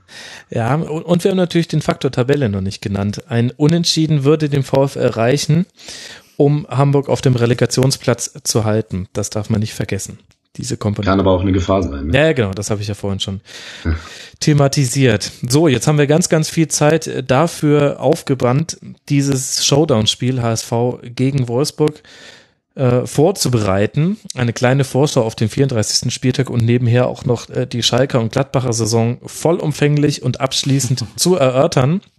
Jetzt können wir ein bisschen auf die Tube drücken, Jungs, äh, sonst wird das hier noch mehr Late Line, als es jetzt gerade schon ist. Ich sitze übrigens neben einem passenden Kamin. Das hat, äh, das hat was. Ich möchte häufiger in diesem Setting hier aufnehmen.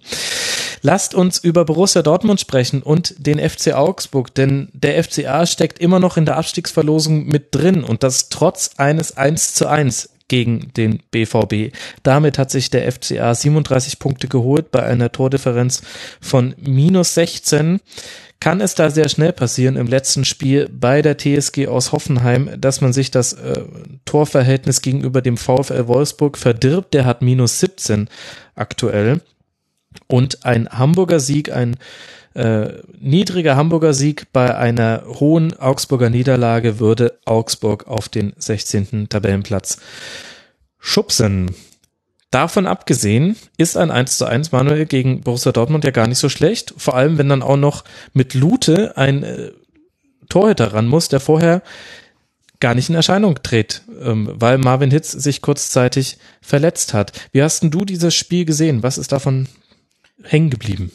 Ja, also ich glaube, Augsburg hat hat in der Vorwoche bei bei bei äh, uns in Gladbach eine, eine, eine gute Leistung gebracht, hätten auch den ähm, den Sieg da verdient gehabt. Da gab es ja ein spätes Tor von uns ähm, und sie sind gut in die Partie gekommen und ähm, gerade über die linke Seite fand ich das schon richtig gut. Äh, da ist Philipp Max mehr, mehrfach in Erscheinung mhm. getreten, ähm, ist ja auch dann äh, der, der Torvorbereiter da mehr oder weniger ähm, zu zu ja Finn Bogerson, den den ich auch immer, ja, der jetzt Gott sei Dank wieder ins, ins Rollen gekommen ist. Ähm, und er hatte auch vor seinem, ja, sag ich jetzt mal, schwierigen, schwierigen letzten, wie es waren neun Monate, ähm, im, in der Vorsaison hat er wirklich, fand ich, oftmals den Unterschied ausgemacht für Augsburg. Und ähm, das mhm. schien gestern auch so seinen Weg zu nehmen. Nun hast du natürlich äh, bei Dortmund so viel Qualität, die haben dann doch letzten Endes die, sag ich jetzt mal ab der, ich weiß nicht, wann der Ausgleich kam, war das so nach einer halben Stunde etwa, das war ja nur ein paar Minuten nach dem 1 zu 0. Äh, 32, 32 ja, und, und, und also die letzten 60 Minuten natürlich ganz klar Dortmunder Dominanz. Also ich glaube, ähm, Torschüsse waren auch irgendwie ne 15 zu 5 oder so. Ähm, Und äh, das äh, hätte natürlich auch äh, ja normalerweise eine Heimniederlage bedeutet. Ähm, Dortmund ist da immer, kann da recht schludrig sein. Die spielen das eigentlich immer wunderbar, finde ich, ähm, dass sie so zentral aufbauen und dann ausfächern und dann versuchen eigentlich richtig brutal so in den Rücken zu spielen. Ähm, da, da, da sind ja etliche Feintechniker dabei, das, das wissen wir alle. Ähm, da waren einige Situationen, wo dann irgendwie so mit Mann und Maus verteidigt wurde von den Augsburgern. Und ja, Lute, ich glaube, eine Szene war, wo er dann äh, ja gerade noch vor dem Einkopf bereiten Aubameyang da durch den Strafraum fliegt. Ähm, das sind dann so komische Antizipation, Antizipationsflüge des, des, des, des Lute da. Das waren, ähm, das waren gute Szenen von ihm. Ähm, und er hat sicherlich da den Punkt festgehalten, der ähm, ja hoffentlich äh, für, für die Augsburger aus, aus ihrer Sicht reichen wird, ähm, angesichts des, des, des anderen Endspiels. Ähm, aber ja, die, die Dortmunder müssen sich natürlich ärgern da aufgrund der Dominanz. Ähm, ich glaube, pass, passtechnisch sah es ja auch so aus, dass da irgendwie äh, so mhm. 600, 115, 115 Pässe gespielt wurden, also als ich mir die Statistiken angeguckt habe. Ähm, und von den Szenen her, es, es, es gab einige in der zweiten Hälfte, gerade in den letzten 30 Minuten. Ähm, ja, sollte, hätte, hätte eigentlich ein Auswärtssieg werden müssen. Andererseits kann man aber auch sagen, Marc, mit 23 Prozent Ballbesitz muss man es erstmal schaffen, sich auch Chancen äh, zu kreieren. Immerhin waren es dann fünf Torschüsse für den FCA. Also ich denke, das äh, Konterprinzip konnte man äh, eindeutig sehen in diesem Spiel gegen BVB und hat ja dann auch für ein 1 zu 1 gereicht. Was glaubst du denn, wie Augsburg jetzt dann in Hoffenheim auftreten wird, haben wir da mit demselben, mit derselben Masche eigentlich zu rechnen? Ja, wahrscheinlich schon, ne? Also ähm, Hoffenheim spielt ja äh, von der Klasse ähnlich wie Dortmund, stehen ja äh, nicht umsonst beide auf dem Champions League Platz und ähm, da kann es für, für Augsburg eigentlich nur die, äh, die, die, die Devise sein, wieder ähm, so kompakt zu stehen, wie du es zumindest irgendwie in der ersten halben Stunde geschafft hast. Also da, da ging ja bei Dortmund noch relativ wenig nach vorne. Da haben sie es haben sie's, äh, dem BVB echt schwer gemacht. Und dann äh, finde ich wirklich, äh, über die Außen ist Augsburg im Moment wirklich sehr stark. Also Schmid ja. und Max sind, sind jetzt gerade in den entscheidenden Wochen echt in Topform. Äh, das haben wir auch leidvoll äh, erspielen mhm. müssen vor zwei Wochen. Ähm, genau, also das, äh, so würde ich da auch wieder auftreten das wird sehr schwer, weil Hoffenheim zu Hause einfach wirklich eine Macht ist und ähm, selbst wenn, wenn du da tief stehst, wirst du es da nicht schaffen, äh, ohne gegnerische Torchance auszukommen, aber es ist die einzige Chance, wie du da zumindest was Zählbares mitnehmen kannst. Und ähm, ja, deswegen, da, da würde ich erstmal auf die Defensive schauen und sehen, dass du über Konter Nadelstiche setzen kannst. Und ähm, dann sollte das ja, könnte es zumindest zu einem Punkt reichen. Und ich meine, es muss ja auch schon viel zusammenkommen, dass selbst bei einer, bei einer Niederlage der FCA noch irgendwie da auf den Relegationsplatz abrutscht. Ja, man darf nicht zusammenbrechen. Also es darf kein Auswärtsspiel bei Bayern 2.0 geben, wo man dann mit 0 zu 6 verliert und Marvin Hitz danach gemeint hat, ja gut, dann äh, irgendwann hatten anscheinend alle auch keinen Bock mehr. Das darf dem FCA nicht passieren jetzt in Hoffenheim. Ansonsten kann man sehr viel mitnehmen. Wir haben Finn Bogerson angesprochen, wir haben die Außen angesprochen. Ich denke auch die Form ist da ein Argument. Äh, du hast das 4 zu 0 gegen den HSV ja schon selber mit in die Betrachtung einbezogen. Das sind fünf Punkte aus den letzten drei Spielen, eben gegen HSV, Gladbach und jetzt den BVB. Ich finde auch, dass Bayer und Chor auf der Doppelsechs äh, du merkst einfach, das ist eine Stabilität, die man in dieser Saison aufgrund von Verletzungen noch nicht so häufig hatte. Und gerade Daniel Bayer hat wieder allein durch sein Stellungsspiel sechs abgefangene Bälle, sehr gute ähm, Passquoten auch. Der hat wirklich viel rausgerissen. Und es können schon diese Kleinigkeiten sein, das haben wir ja auch schon im Gladbach-Teil gehört, die dann zu einer wesentlichen Veränderung führen. Und dann sind sie eben unangenehm zu bespielen, der Defensive. Was machen wir, Manuel, mit Borussia Dortmund, die ja die große Chance liegen gelassen haben, den dritten Tabellenplatz sich mit Vorsprung an Punkten zu sichern? Jetzt 61 Zähler gleich mit der TSG aus Hoffenheim, die auch 61 Zähler haben. Das heißt, jetzt wird's ein fröhliches um die Tordifferenz schießen. Reden wir gleich nochmal drüber beim Werder gegen Hoffenheim Spiel. Aber wie ordnet man das ein? Dortmund ist erst mit einem interessanten 3-3-2-2 gestartet, wurde dann aber durch die Weigel-Verletzung auf die denkbar bescheuertste Art und Weise äh, unterbrochen.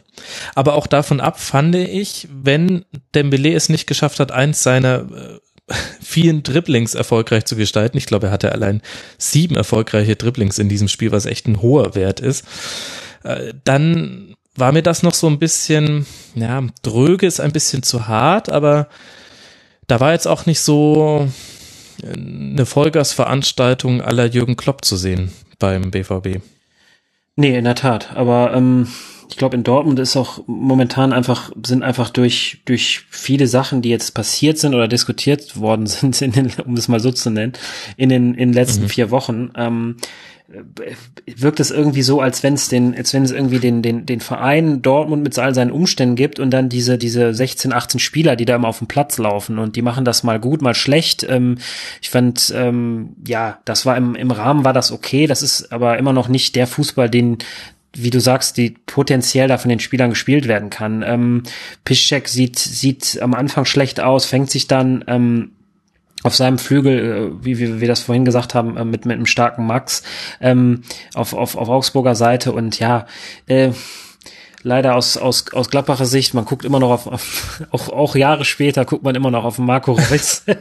Aber irgendwie merkt man, äh, der hat auch nicht so, meiner Meinung nach nicht so die dominante Rolle, die der da noch haben müsste. Und ähm, in dieser Situation, natürlich ist er auch immer verletzungsbedingt da jetzt immer in Probleme gekommen.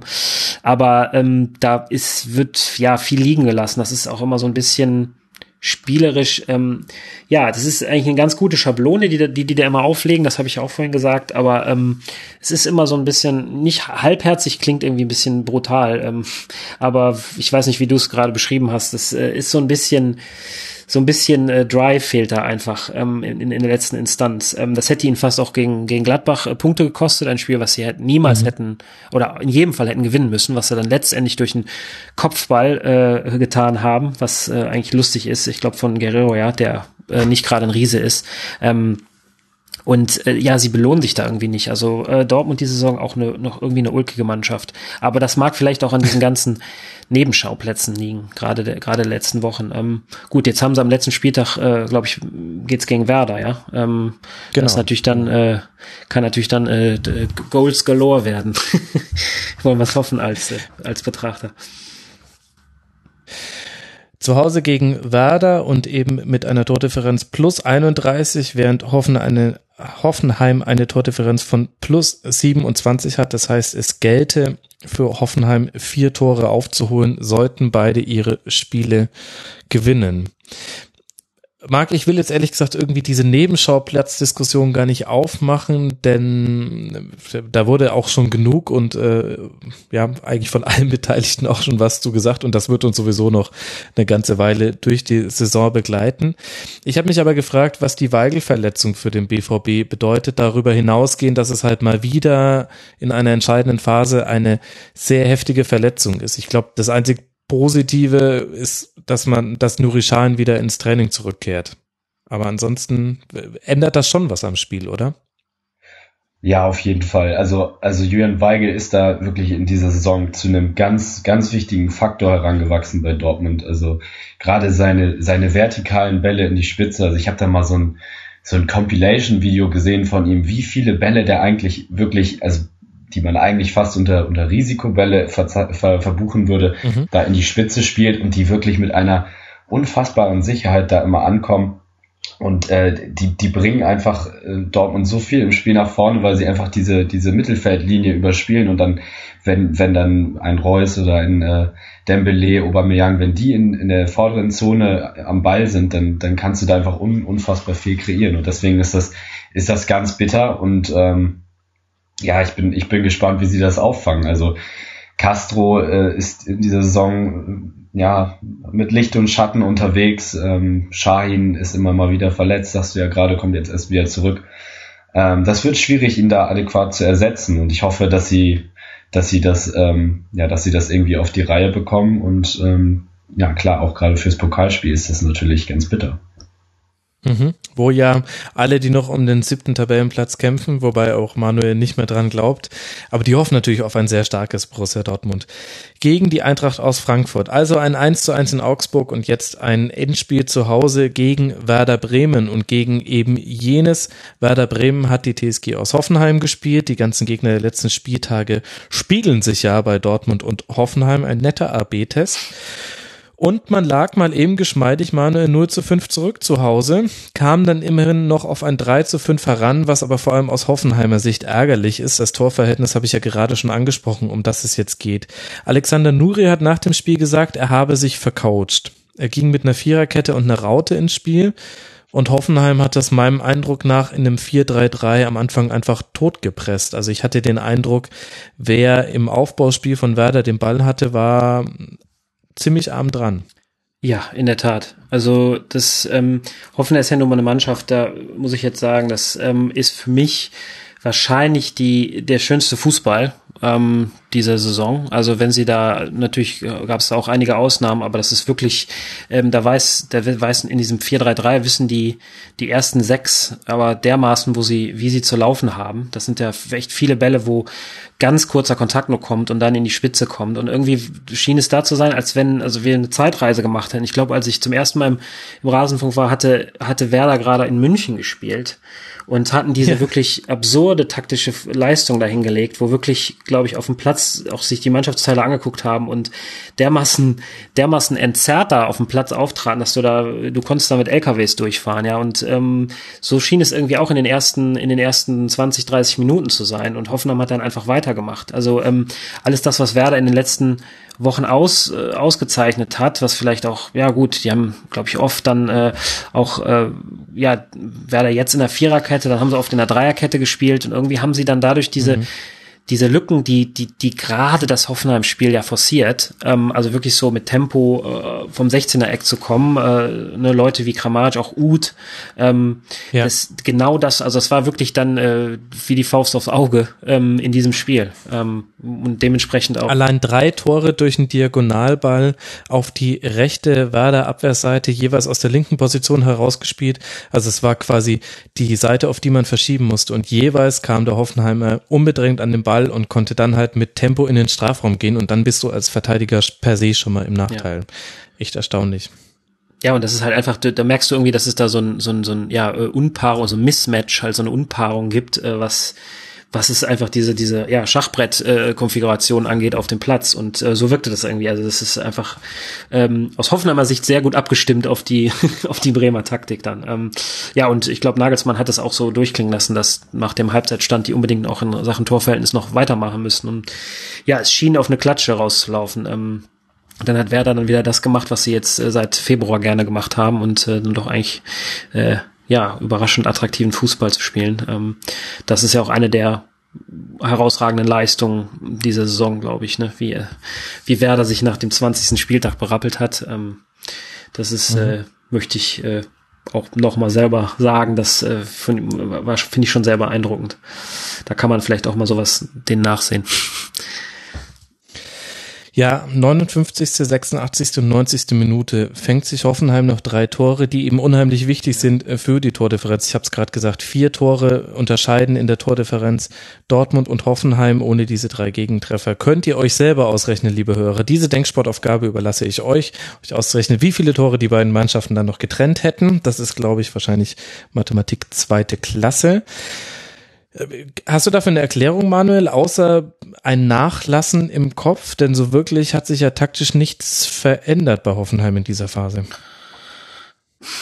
Nee, ich glaube, dann da ist es, ähm, da sind wir irgendwie im Bereich der ähm, außer wenn ich da vielleicht auch selber am Platz gestanden hätte, da ist es äh, wirklich im Bereich der, der, der, der Phrasen, muss ich sagen. Also ähm, ich glaube, mhm. wenn du da direkt so, so, eine, so eine Reise am Anfang kriegst und äh, ne, Kramatsch dann das 2-0 macht nach elf Minuten, ähm, dann ist Hoffenheim, die, die machen das halt schon richtig gut. Das ist wirklich eine der Mannschaften, die seit, die seit Mitte der Hinrunde dermaßen eingespielt sind und das äh, wirklich stark machen. Und du brauchst dann auch einen Wagner, Sandro Wagner nicht, ähm, ne, spielst dann halt einen Schalai, der auch dann trifft, hat auch gegen Gladbach getroffen, ähm, immer natürlich die, die Borussia-Referenz, ähm, äh, doppelt sogar.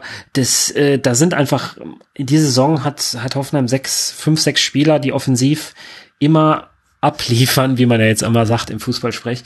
Ähm, ah, haben wir noch mhm. nicht, ja. Und äh, die hauen aber auch immer alles raus. ganz genau, ganz genau. ähm, nee, aber das ist spielerisch, das also wirklich, das sind sehr gute Bälle oft zwischen zwischen die Innenverteidiger, zwischen Außen- und Innenverteidiger, die sie spielen. Dann wird wieder zurückgelegt, ähm, dann kommen diese diagonalen Bälle, die wir angesprochen haben. Und ähm, ja, Werder wirkte merkwürdig gerupft ganz früh im Spiel durch was durch das, was wir besprochen haben. Ich glaube, dann kommst du gegen Hoffenheim ist dann auch einfach schwer. Das ist umgekehrt eine Mannschaft, die natürlich immer Tore zulassen, aber ähm, ja, du machst dann nicht mehr viel, wenn es schon 0 zu 3 steht und äh, die noch richtig Bock haben und wollen. Hm. Hoffenheim übrigens in allen Tabellen Heim- und Auswärtstabelle und Hin- und Rückrundentabelle jeweils Dritter. Nur in der Gesamttabelle Tabellenvierter. Wie das zustande kommt, könnt ihr euch auch zu Hause überlegen. Ist auch gar nicht so schwierig zu erklären, ehrlich gesagt. Was machen wir denn jetzt mit Werder, Marc? Die haben sich in den letzten zwei Spielen neun Gegentore gefangen. Ich will jetzt gar nicht wieder anfangen mit, dass die Defensive komplett eingebrochen ist. Ich denke, wir haben das ja auch taktisch jetzt schon bei Hoffenheim herausgearbeitet. Trotzdem finde ich, auch fernab jeder Taktik kann man trotzdem auch in Zweikämpfe gehen. Also irgendwas hat sich da schon verändert in der Hintermannschaft, oder? Ja, ähm, was heißt verändert? Also ich, oder waren es jetzt so Freak-Spiele zwei? Weiß ich nicht. Ich glaube eher, dass es ähm, von den zehn oder elf äh, Spielen, wo man jetzt dachte, das ist Normalität bei Werder, dass da ein paar Freak-Spiele dabei waren. Also mhm. ich glaube, in den letzten Monaten ist auch, und in den letzten Wochen und Monaten ist für Werder auch ziemlich viel für sie gelaufen. Ähm, deswegen finde ich auch, wäre Europa insgesamt gesehen zu viel des Guten. Das sage ich jetzt übrigens nicht, weil ich Hamburger bin, sondern ich sage das jetzt gerade wirklich aus, aus einer objektiven Sicht. Ähm, die Defensive ist meiner Meinung nach einfach noch zu wackelig, äh, um da wirklich ähm, oben mitzuspielen. Ich meine, sie haben 60 Gegentore, das ist äh, genauso viel wie äh, unser HSV hat. Ähm, ja, und damit, damit kannst du einfach noch nicht, äh, gehörst du nicht unter die ersten sechs oder sieben der Tabelle. Ähm, ich fand das ganz interessant, dass du das äh, gerade angesprochen hast, dass Nuri das auch selber erkannt hat, dass er sich da ähm, irgendwie verspekuliert hat mit der Taktik, weil äh, gegen eine Mannschaft wie Hoffenheim darfst du einfach nicht so offensiv spielen mit einer, mit einer Raute im Mittelfeld, weil äh, Hoffenheim ja auch eine Mannschaft ist, die auch viel durchs Zentrum kommt und gerade im zentral Mittelfeld hatte Werder eben überhaupt keinen Zugriff da konnte gerade Demir bei in der ersten Halbzeit schalten und walten, mhm. wie er wollte. Und dann, dann kam der Pass nach außen, entweder auf Kramaric oder Zuba dann auch. Ähm, und ich finde dann, wenn schon nur ein Sechser da ist, muss wenigstens eben die Viererkette kompakt stehen. Und äh, da hat Robert Bauer dann äh, auf der rechten Seite eben auch seinen absoluten äh, schwarzen Tag erwischt. Ähm, war da, glaube ich, bei drei Gegentoren, ich glaube zwei bis vier, war er da entscheidend beteiligt und ähm, ja, deswegen ähm, wenn du dich da zu Hause so auseinandernehmen lässt, wird es eben schwierig mit Europa. Wobei, auf der anderen Seite, also zum einen wollen wir nicht alles äh, schlecht reden, das waren jetzt auch nur zwei Spiele und davor, der Lauf war sehr beeindruckend. Ihr könnt euch wieder abregen, liebe Werder-Fans. Und es ist ja tabellarisch auch noch alles drin. 45 Punkte, Tabellenplatz 7, 46 Punkte, Tabellenplatz 6, 48 Punkte. Das heißt, Marc, es braucht ja nur einen Sieg in Dortmund, ist ja wohl kein Problem. Nö, theoretisch, nicht, theoretisch nicht. Also musst nur eins mehr schießen, als du bekommst. Okay, gut, da hast du ähm, hast du eine äh, populistische Frage mit einer äh, Floske beantwortet. Ja. Ich aber, wusste jetzt gerade auch nicht, was ich anderes nein, sagen Nein, äh, vollkommen zurecht. Ich meine, ähm, aber das soll halt festgehalten werden. Die Chance ist immer noch da. Wer weiß, was passiert am 34. Spieltag. Auch da sollen schon verrückte Dinge passiert sein. Und wie dem auch sei, definitiv eine äußerst erfolgreiche Saison, wenn man auf Tabellenplatz 8 steht, als Werder Bremen mit der Vergangenheit und auch unter anderem dieser Hinrunde, die man hatte. Also da nochmal alle Hüte gezogen an dieser Stelle, würde ich sagen. Und ich vermute, da wird mir auch keiner von euch widersprechen. Schauen wir mal, ob sie ihre Defensive vernagelt bzw. Vernagelsmann kriegen. Haha, Riesengag. So. Ja, es wird dringend Zeit, dass wir auf den weiteren Kampf um Europa gucken. Und da sprechen wir jetzt nicht mehr von der Champions League. Das haben wir mit Hoffenheim und Dortmund abgehakt, sondern über die Europa League. Da haben wir immer mal wieder schon so reingelugt. Da hat Hertha BSC einen sehr, sehr, sehr, sehr, sehr wichtigen Auswärtssieg gelandet und damit auch den Auswärtsfluch von neun Auswärtspleiten in Folge endlich durchbrochen und sich einen Dreier in Darmstadt geholt, Manuel. Damit jetzt 49 Punkte und sicher auf Kurs Europa, zumindest auf ähm, Platz 7. Und es wartet ja noch ein Spiel zu Hause, wenn mich nicht alles täuscht, gegen Leverkusen. Was hat denn Hertha in dem Spiel in Darmstadt gemacht, was wir jetzt auswärts von denen schon ganz lange nicht mehr gesehen haben, Manuel? Sie sind überhaupt mal vor dem Tor gefährlich aufgetaucht. Das, äh, da gab es ja einige Hertha-Spiele, die äh, ja, die durch nahezu völlige Ab Abwesenheit geglänzt haben, beziehungsweise deren Offensive. Ähm, ja, und äh, Kalu trifft relativ früh, als äh, die Phase, das Spiel auch noch, glaube ich, recht ruhig war. Ähm, und dann kannst du dir das halt auch, äh, ja, kannst du dir das eigentlich auch erlauben, Darmstadt äh, ja so kommen zu lassen, wie es der Hertha dann auch einfach liegt. Ähm, die haben das, ich fand Darmstadt hat das, ähm, mir ist vor allem die zweite Hälfte im Kopf geblieben, hat das richtig gut gemacht da in, in, in sag ich mal, Abschiedsvorstellung. Ähm, das war ja wirklich auch eines der besten Heimspiele, ähm, würde ich mal mhm. fast schon behaupten, ähm, von der, von den Chancen her und von der, ja, von, vom Spielerischen her auch teilweise. Ähm, aber da stand es halt schon 0 zu 2. Ähm, und ich denke, generell hat Darmstadt immer Probleme gehabt, die Saison, wenn's, äh, wenn, wenn ein, wenn der Favoriten frühes Tor geschossen hat und ja, Kalu ähm, trifft, trifft er per Kopf früh und ähm, ja, das ähm, soweit habe ich das Spiel gesehen. Also das ähm, jetzt auch äh, ja, es, es wirkte so, als wenn da noch hätte was schiefgehen können für Hertha, weil, wie gesagt, Darmstadt da eine, echt nur eine recht, recht gute Vorstellung abgeliefert hat. Aber ähm, ja, soweit, äh, denke ich mal, ähm, reicht das jetzt für Hertha ähm, mit vielleicht sogar der Gruppenphase. Mhm. Auf jeden Fall erstmal schon mal die erste Halbzeit nicht verschlafen, sondern ganz im Gegenteil mit 2 zu 0 in die Halbzeit gegangen.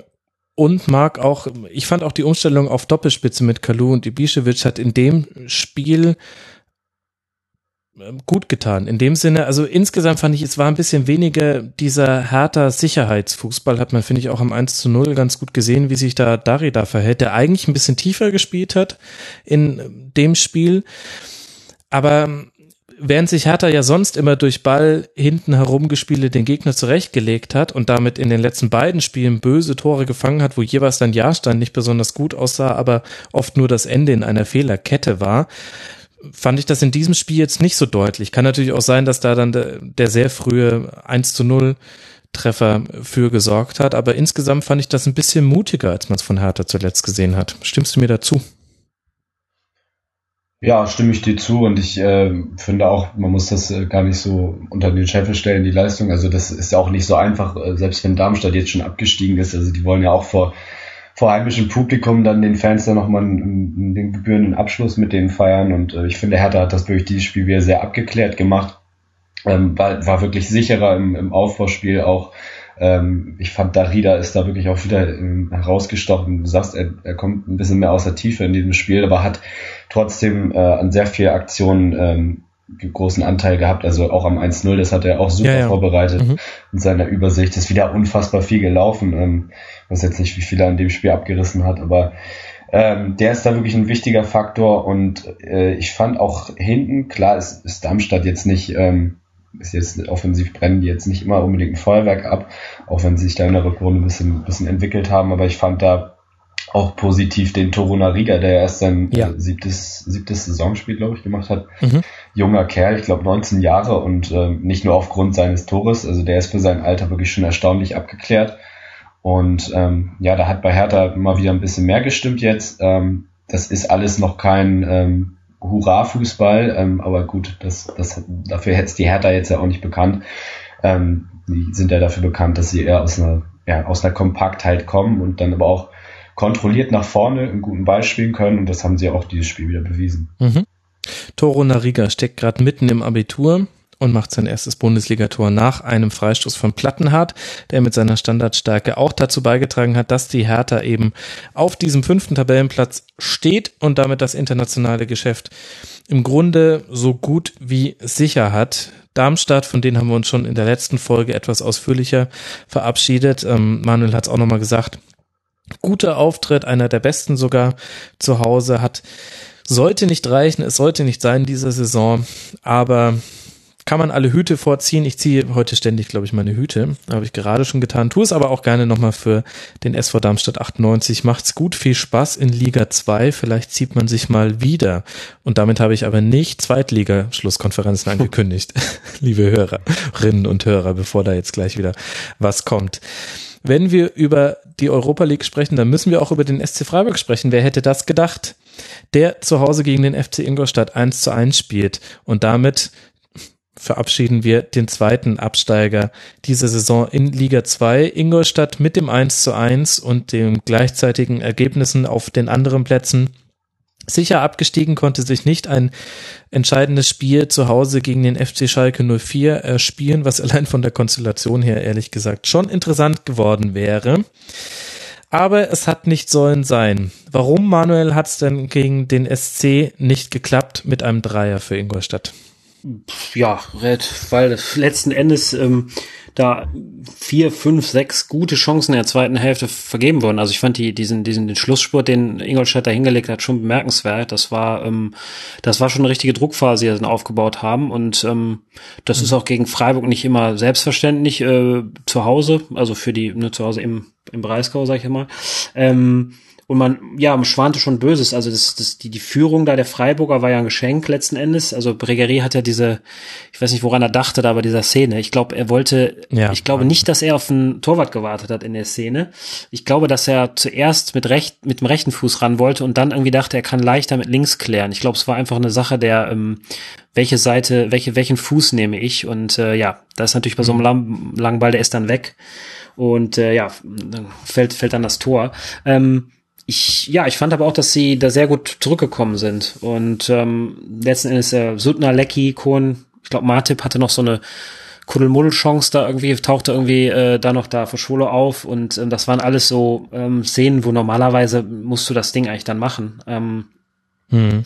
Schwolo war auch super gehalten, ja, muss man an der Stelle auch sagen, in zwei, ja, drei Situationen. also ja, wie gesagt, Sutner hat diesen Volley-Schuss, ähm, ja, der, ja, das äh, letzten Endes ist daran gescheitert und ähm, ich, Ingolstadt hat aber die Saison oder den Abstieg nicht nicht heute oder an diesem 33. Mhm. Spieltag äh, ver, ver, verbaselt. Das, das liegt natürlich woanders, ne? Namentlich in der in der Hinrunde. Ich glaube, in der Rückrundentabelle sieht das ja auch ganz gut aus und äh, sie haben etliche Vorstellungen gehabt. Wir haben gerade gerade über das Spiel gegen Bremen, ähm, Marc hat das angesprochen, Bremen vielleicht auch einige glückliche Spielverläufe gegen Bremen führen sie bis zur 87. und dann kommt irgendwie dreimal Kruse und, schlägt dazu. Das mhm. war eigentlich auch ein relativ oder wäre auch eigentlich ein verdienter Sieg gewesen. Dann wäre die Situation jetzt nochmal ganz anders, ähm, was ist, was da unten äh, angeht. Weil ich, gut, ne, also 2 zu 1 Führung zu 87, da kann man schon mal spekulieren, mit dem was wäre, wenn.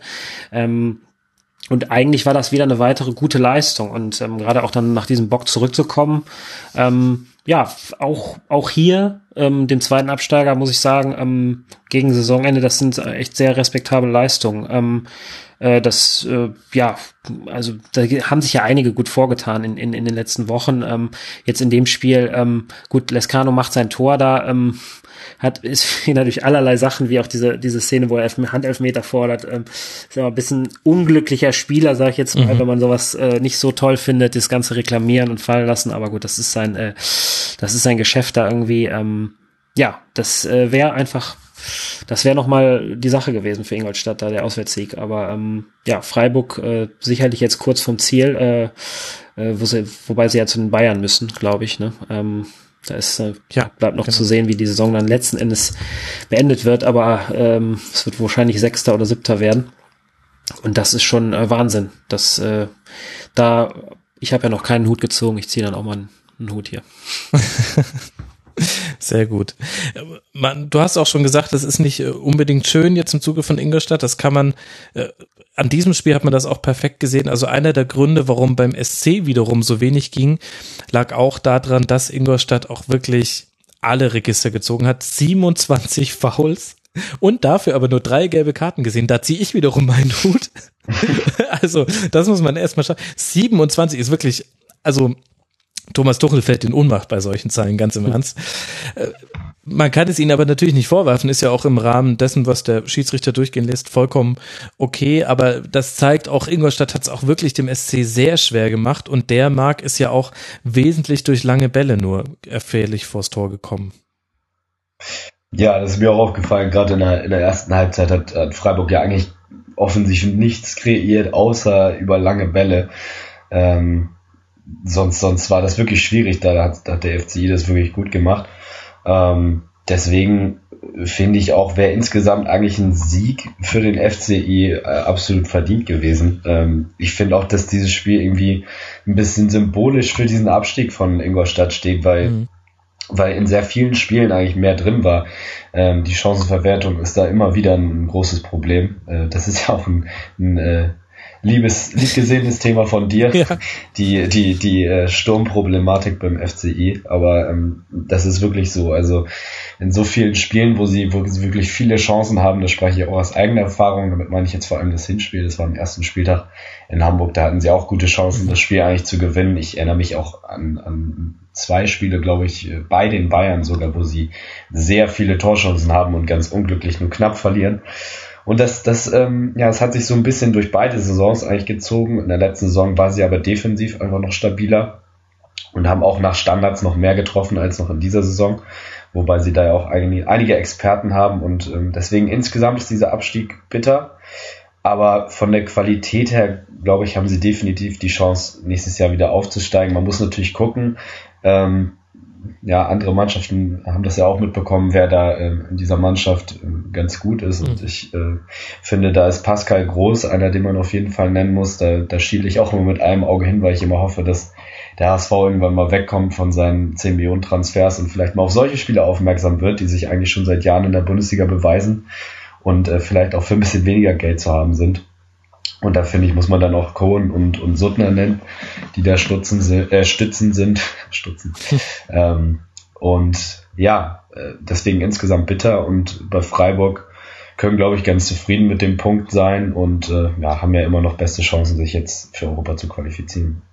Absolut. Wenn der siebte Tabellenplatz für Europa reicht, nämlich im Fall eines Dortmunder DFB-Pokalsiegs, dann müssten schon Köln und Werder gewinnen, um Freiburg nicht auf den siebten Tabellenplatz, sondern auf Platz acht rutschen zu lassen. Werder spielt, wie gesagt, bei Dortmund. Das heißt, mindestens Platz sieben ist dann doch eher wahrscheinlich. Und was wäre das für eine Geschichte, wenn dann Matthias Ginter in der Nachspielzeit des DFB-Pokalfinals gegen Eintracht Frankfurt das 1 zu 0 köpft und im Nachhinein dann alle Freiburger auch mit diesem Wechsel versöhnt sind, der ja damals nicht ganz so harmonisch, wie man sonst kennt, äh, aus Freiburg vonstatten gegangen ist. Solche Geschichten würde nur der Fußball schreiben. Aber noch ist es ein Konjunktiv.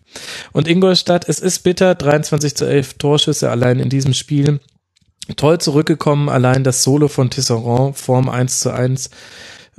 Lucio-mäßig. Etwas, ja, ja, und etwas, was man, ja gut, also er sah noch eleganter dabei aus. Er sah nicht aus wie eine Giraffe mit äh, Hüft, also eine hüftsteife Giraffe.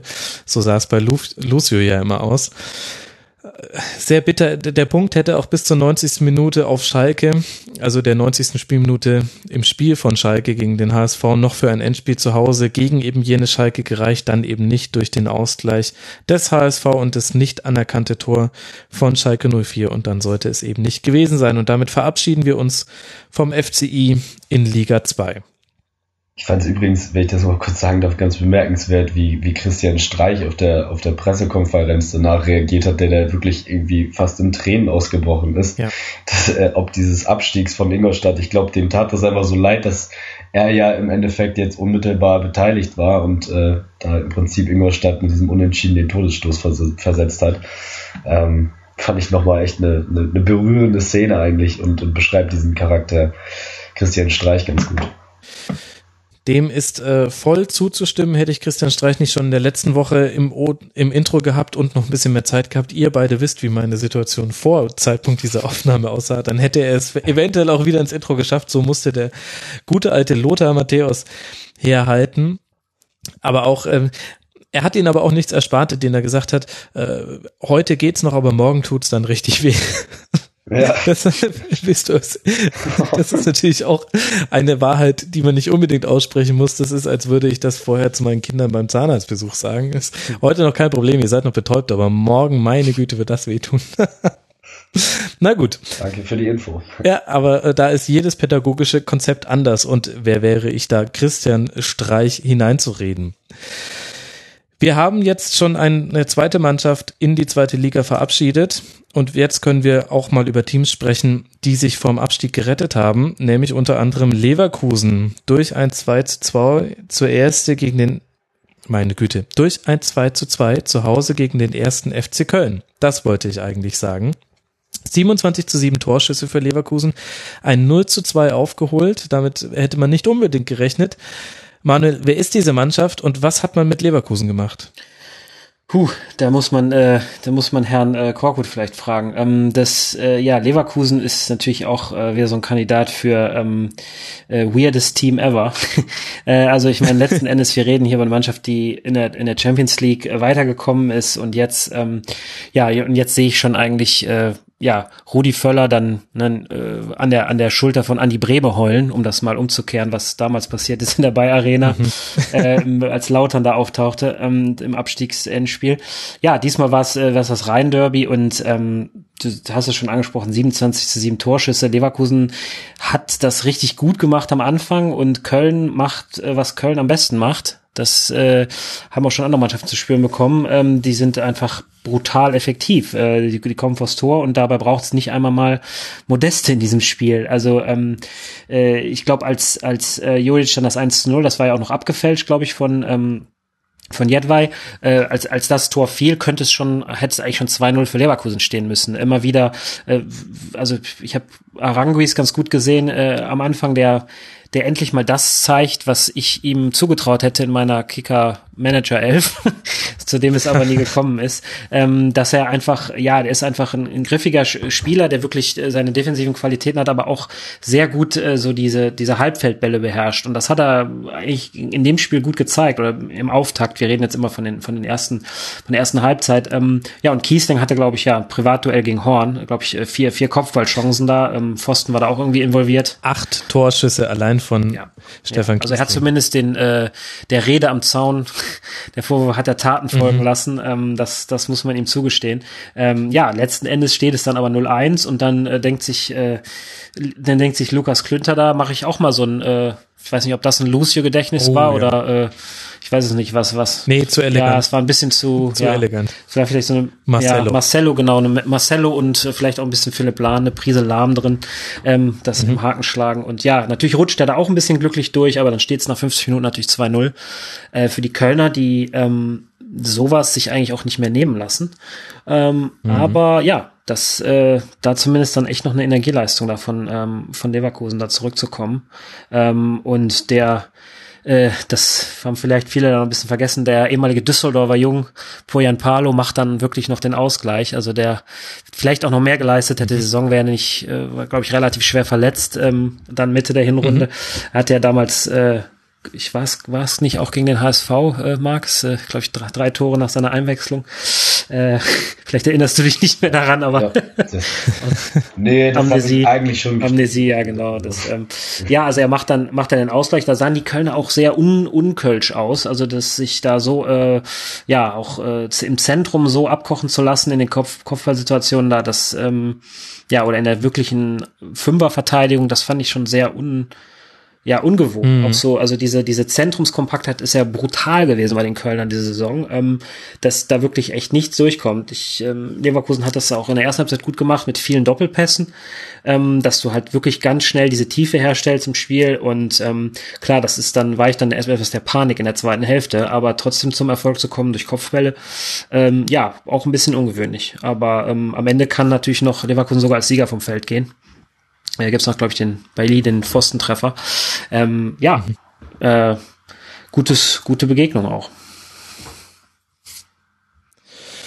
Marc, warum hat's denn der FC nicht geschafft, das zu halten? Puh. Ja, warum? Also ähm, ich glaube, dieser, dieser Dauerdruck, der ähm, der Leverkusener, dem, dem konntest du dann einfach irgendwann nicht mehr standhalten. Also ähm, was die allein in der ersten Halbzeit für Chancen hatten, das hätte vielleicht sogar für ein ganzes Spiel schon gereicht. Und ähm, ja, weiß nicht, warum ihn jetzt in dem Spiel speziell diese, diese Kompaktheit gefehlt hat, die sie sonst auszeichnet. Ähm, ich glaube einfach, dass Leverkusen in dem Spiel, dass, dass viele Spieler vorne bei Leverkusen einfach gezeigt haben, was sie drauf haben, was sie in viel zu viel, vielen Spielen nicht gemacht haben. Ähm, ich finde, dass da gerade die, diese jungen Wilden äh, echt ein super Spiel gemacht haben. Also Harvards, was der mit seinen 17 Jahren schon macht, ist echt beeindruckend. Und mhm. äh, eigentlich finde ich, ist es äh, diese Saison viel zu schade äh, für diese ganzen jungen Spieler, dass, äh, dass sie so weit unten stehen. Und ich glaube, dass dieser ganze Wirbel und diese ganzen Trainergeschichten mit Schmidt und Korkut ähm, nicht so nicht so gut getan haben. Ich finde, das ist so ähnlich wie bei so einer äh, bei der Erziehung von Eltern, mit, äh, die Vorbilder für ihre Kinder sein müssen. Ähm, die Trainer sind die Eltern und die Kinder sind dann einfach, äh, ja, die, die sind dann auch Vogelwild, wenn es oben so zugeht. Ähm, ja, deswegen äh, finde ich finde ich äh, gut, dass Leverkusen da in dem Spiel jetzt mal wieder gezeigt hat, was sie was sie eigentlich drauf haben, aber es passt dann ja auch irgendwie, dass sie es dann nicht gewinnen und ähm, ja, der FC ähm, finde ich finde ich trotzdem, also erstmal gut, dass sie trotzdem unentschieden gespielt haben und äh, es ist so ein bisschen ärgerlich natürlich trotzdem, weil sie ja mit einem Sieg äh, Europa in der eigenen Hand gehabt hätten. Ähm, weil jetzt ist es ja, glaube ich, so, dass äh, wenn alle anderen gewinnen, dass sie dann noch auf Platz 8 landen können, wenn sie selber nicht gewinnen. Ähm, aber ja, insgesamt würde ich es denen, würde ich ihnen natürlich schon gönnen. Also gerade ob der Entwicklung der letzten zwei Jahre, das, das, das hat es eigentlich schon verdient, mal belohnt zu werden. Mhm. Ähm, ich finde auch, dass das, wolltest du was sagen? Also in der eigenen Hand hat man es natürlich noch. Man jetzt ein Heimspiel gegen den FSV Mainz 05, wenn man da gewinnt, ist es mindestens Platz 7. Insofern noch nichts ja, passiert. Okay, ja, ja. Ja, gut, aber Platz 7 reicht ja jetzt noch nicht sicher. Das, das, das ist allerdings wahr, ja. Ich sehe so einige Dortmund-Fans, äh, die heute noch nicht wissen, dass sie Dortmund-Fans sind, am 27. Mai, glaube ich, äh, vor dem Fernseher sitzen. Ja, auf jeden Fall. Interessant auf jeden Fall, wie Leverkusen in diesem Spiel aufgetreten ist, als krasser Kontrast zu ganz viel, was man in dieser Saison gesehen hat. Taifun Korkut wird nicht mehr Trainer von Leverkusen sein, das wurde danach auch klar und dürfte jetzt auch nicht so wahnsinnig überraschend gekommen sein. Ich möchte, obwohl das ja sonst gar nicht meine Art ist, im Rasenfunk spekulieren und einen krassen Außenseiter-Trainertipp abgehen. Daniel Farke, der die zweite von Borussia Dortmund trainiert, hat um Auflösung seines Vertrags zum Saisonende gebeten, hat gesagt, sein absolutes Ziel ist der Profibereich. Er hätte auch schon einige Angebote gehabt aus erster und zweiter Liga, die er ablehnen musste, wegen des laufenden Vertrags mit Borussia Dortmund. Und das, also ich bin jetzt kein intimer Kenner der äh, zweiten Mannschaft von Borussia Dortmund, aber alles, was ich gehört habe in der Aufnahme mit Aufe Ohren, da wurde er mal interviewt, das war sehr interessant und hat sich sehr handfest angehört in seinen Überzeugungen vom Fußball und auch das sportliche Ergebnis. Er hat sie übernommen, als man in Abstiegsnöten war und hat ganz lange jetzt um den Aufstieg mitgespielt. Daniel Farke, wenn er es wird, ähm, dann habt ihr es hier zuerst gehört, denke ich. So, Sowas habe ich noch nie gemacht, aber irgendwie lag mir das jetzt zu sehr auf der Zunge. Ich habe gut. Ich merke auch, wie ihr vollkommen durchdreht vor Begeisterung, ob dieses krassen mindblowing äh, Trainertipps. Ich habe diesen Namen einfach noch nie gehört, deswegen kann ich da jetzt nicht zu sagen. Ja, warten wir ab, bis die großen Porträts kommen, weil er dann eben neuer Trainer ist. Von Leverkusen. Warten wir es ab. Lasst uns über Mainz 05 sprechen. Das ist nämlich die zweite Mannschaft, die es geschafft hat, dem Abstieg von der Schippe zu springen. Es ist zwar mathematisch noch nicht sicher, aber es müsste schon eine zweistellige Niederlage geben, dass das nichts mehr wird mit dem Klassenerhalt. Grundlage dafür ein 4 zu 2 gegen Eintracht Frankfurt, wieder nach 0 zu 2 Rückstand.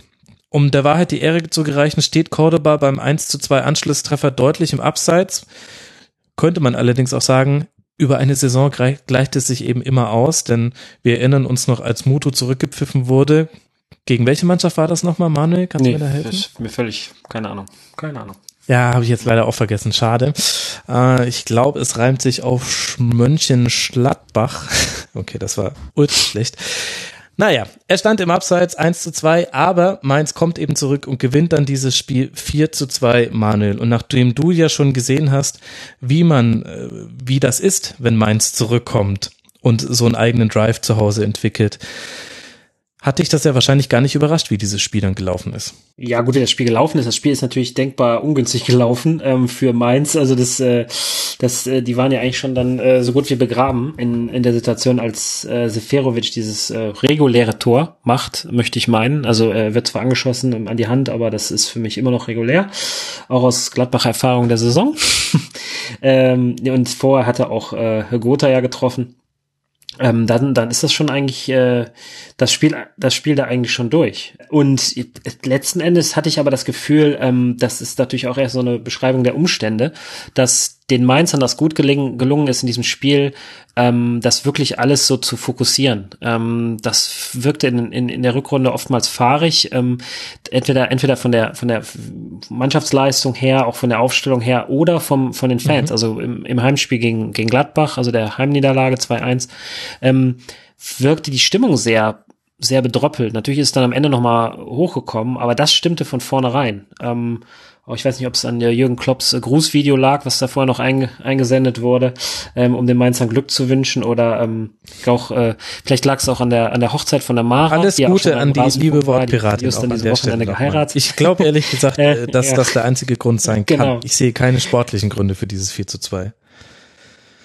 Ich ich sehe das auch so. Es war das, äh, das war einfach Karma, war einfach da dann im, im Stadion und äh, ja und äh, die Mainzer haben es dann am Ende echt da ähm, relativ, also das sind, da sind ja viele Sachen zusammengekommen Ende. Also dass, äh, dass Bojan Krikic ja noch ja. das macht, was er, wofür er eigentlich gekommen ist, als, als Mali-Ersatz, sage ich mal, ähm, und wirklich echt so eine butterweiche Flanke da hinlegt, um das, um das Spiel noch zu drehen. Ähm, gut, vorher macht Stefan Bell, was er, was er immer kann, ähm, ne, sag ich mal, seinen Kopf da hinhalten. Ja, und gut, am Ende der, der Elfer war ja wirklich äh, geschenkt, also den kann man eigentlich nicht geben, ist dann auch noch dazu gekommen, aber ähm, ja, letzten Endes war es das, was man eigentlich in so einer Situation von Mainz in den letzten Jahren immer gesehen und erwartet hat, ähm, äh, so, so eine Leistung. Und ähm, ich finde, nominell ist das natürlich auch mit einem mit einem Bojan und Cordoba sowieso, aber auch Öztonali und so, das sind, das sind, äh, das sind Leute, die und Muto, die, die eigentlich auch die Qualität da haben. Also das, äh, da hat, da hat Mainz mhm. endlich mal das gezeigt, was sie jetzt auch fast schon verloren hatten in der Saison. Also dieses viel weniger mit, mit so einem Hauruck-Fußball operieren, ähm, mit so relativ uninspirierten langen Bällen. Also es war, es, es war schon konstruierter äh, in dieser Partie. Ähm, ja, trotzdem sind sie da zweimal auf der Bananenschale ausgerutscht mit den, mit den ersten, mit den ersten Toren. Da musste man schon denken, dass es, äh, ja noch ganz heikel wird, aber ähm, ja, ähm, starke, starke letzte halbe Stunde. Absolut, da muss man erstmal so zurückkommen. Marc, mir ist wieder aufgefallen, in dem Spiel ein Mainz mit Cordoba ist ein komplett anderes Mainz als ohne Cordoba. Der ist unglaublich wichtig vorne drin. Ja, absolut. Also der, das ist mir auch letzte Woche beim HSV, mhm. als sie da, da war ich im Stadion, als sie zu Gast waren, auch wenn das eigentlich ein grauenvolles Spiel war, aber Cordoba ist da einfach schon echt ein Fixpunkt in dieser Mannschaft. Also sie suchen ihn immer wieder, den kannst du einfach aus, aus sämtlichen Lagen anspielen. Also egal, ob du den hoch oder flach anspielst, der kann die Bälle verarbeiten, der hat echt eine super Technik und äh, einen super Körper. Also das ist, das ist schon ein sehr wichtiger Spieler im Mainzer Spiel.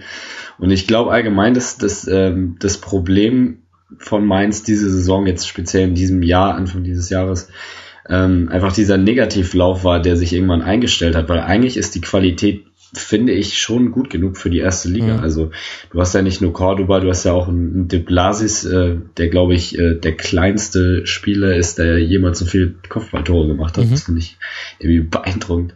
Ähm, Bojan ist ein super Fußballer, der, der hat es einfach nur am Anfang noch nicht so zeigen können, aber in diesem Spiel fand ich ihn wirklich sehr stark. Und ich finde es auch beeindruckend, wie die Mannschaft in den letzten Wochen mit dem, mit dem Druck umgegangen ist. Also mhm. in Mainz ist es ja jetzt eigentlich nicht so äh, üblich, dass ähm, so viel Wirbel durch die Medien verursacht wird, aber diese Diskussion, die da um Schmidt aufgekommen ist, jetzt Anfang April war das, glaube ich, ähm, das ist für Mainz schon was Außergewöhnliches und ich glaube, dass es auch schon da eine Rolle gespielt hat, dass die, dass die Spieler dann auch ins Nachdenken gekommen sind.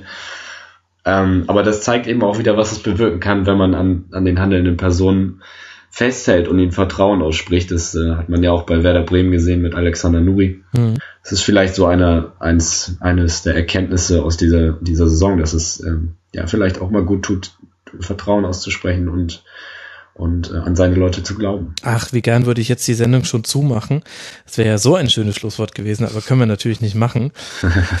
Aber du hast es ja schon angesprochen, dieser, dieser, dieser Lauf, ne, da kommt noch so ein kleines Spielchen, über das wir noch reden müssen. Ich, äh, ich will den Spoiler jetzt noch nicht auflösen, vielleicht haben die Leute nicht aufgepasst und fragen sich jetzt noch, was jetzt noch kommt. Aber dieser Lauf schon wirklich beeindruckend. Es ging los mit einem 1 zu 0 zu Hause gegen Hertha, dann ein 2 zu 2 in München und insgesamt dann aus den letzten fünf Spielen zwei Siege, zwei Unentschieden, nur eine Niederlage. Das war das bereits angesprochene 1 zu 2 zu Hause gegen Borussia Mönchengladbach. Also Mainz 05 wirklich in vielen Belangen die Kurve bekommen. Schauen wir mal, wie sich das dann in der Zukunft weitergestaltet. Ähm, in all den Problemfeldern, die es da ja immer noch gibt innerhalb des Vereines, hast du ja auch schon so ein bisschen angesprochen, Marc. Und auf der anderen Seite, Manuel, für die Eintracht hat man den Eindruck schon seit ein paar Wochen, dass die Saison im Grunde vorbei ist. Jetzt geht auch definitiv nichts mehr nach oben. Das war aber auch schon vorher nicht mehr so unbedingt noch machbar. Gehen auch irgendwie auf der letzten Rille, personaltechnisch, aber es konzentriert sich alles aufs DFB-Pokalfinale. Ja, und ich glaube, für so eine für so ein Spiel traue ich den Frankfurtern auch trotzdem was zu. Ähm, natürlich sind, sind da die sind da die Verhältnisse klar von vornherein, aber ähm, wenn Frankfurt eins gezeigt hat, ist, dass ähm, dass sie durchaus äh, durchaus mannschaftlich geschlossen auftreten. Das ist nicht immer Zauberfußball. Ähm, das sind auch gerne mal lange Bälle. Ähm, hier ein Abraham holzt den gerne mal hinten raus und äh, vorne vorne kommt dann trotzdem was bei rum. Ich meine, sie haben Potenzial damit mit mit Fabian, der wirklich ja durch durchgehend eine gute Saison spielt und auch äh, ja einfach ein, ein guter Fußballer ist, so was die Technik am Ball angeht und auch seine Schusshaltung und so. Mhm. Ähm, ja, und äh, vorne diese, diese Wundertüten, ne? die größte Wundertüte der, der Gladbacher oder ne, vergessen Sie mir Gotha nicht, ist immer wieder äh, ein Klassiker, auch immer noch in Gladbach.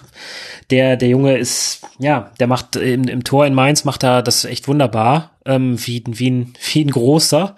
Ähm, und ja, alles weitere ist dann wieder, äh, ich weiß nicht, meins liegt ihm halt sehr. Ne? Hat ja damals auch einen Hattrick äh, da dort erzielt mit wunderbaren Lupfertor sogar. Ähm, ja, der ist, äh, hat uns auch aus dem Pokal geschossen. Der ist, äh, der, der hat Potenzial. Seferovic verstehe ich auch nicht so ganz, was aus ihm da geworden ist. Ähm, das sind alles Leute, die, die, die vielleicht für ein Spiel, für so ein Finale dann auch ähm, was machen können. Also wenn, wenn diese, die Kompaktheit, der, die er vor allem in der Hinrunde sehr beeindruckend war, ähm, Kovac die da wieder herstellen kann, ähm, ne, denke ich mal, dass, es, dass das Spiel noch nicht entschieden ist, weil Dortmund sich auch gerade gegen, gegen solche Gegner viel, also sehr schwer getan hat. Also ich glaube, da käme ihnen eine vielleicht schwächere, aber Spiel, spielstärkere Mannschaft, wie jetzt zum Beispiel Gladbach, käme ihnen da sehr entgegen im Finale. Mehr als vielleicht die Frankfurter, ähm, weil sie das einfach sehr gut verstehen. Ähm, sowas zu machen, was, was halt vielen anderen Mannschaften wehtut. Ja, da könntest du definitiv einen Punkt haben.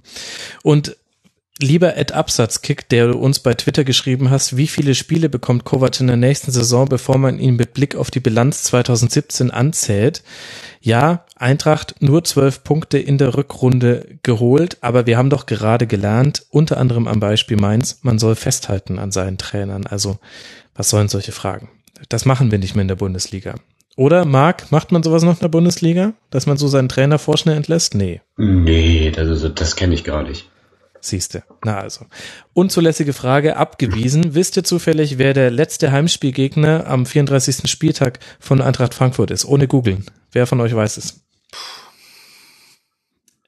Ha, Jungs, da habe ich euch erwischt. Rasenballsport Leipzig. Ah, ja.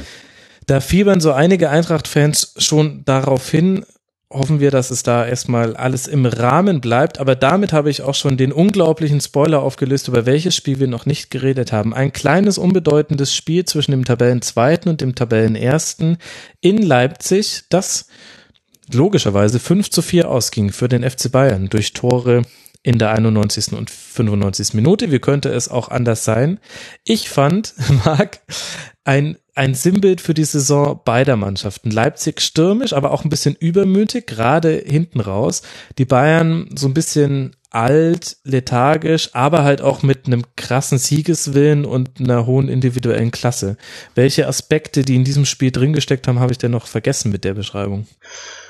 Ähm, ja, würde als Zusammenfassung so durchgehen. Ne? Also, ähm, ich, ich fand dem Spiel äh, das war einfach mal wieder schön zu sehen, dass da 22 Spieler auf dem Platz standen, die einfach jeder ein Tor erzielen wollten. Also das äh, hat sich für mich so also ein bisschen... auch die Abwehrspieler und deswegen... Ja, jeder, jeder.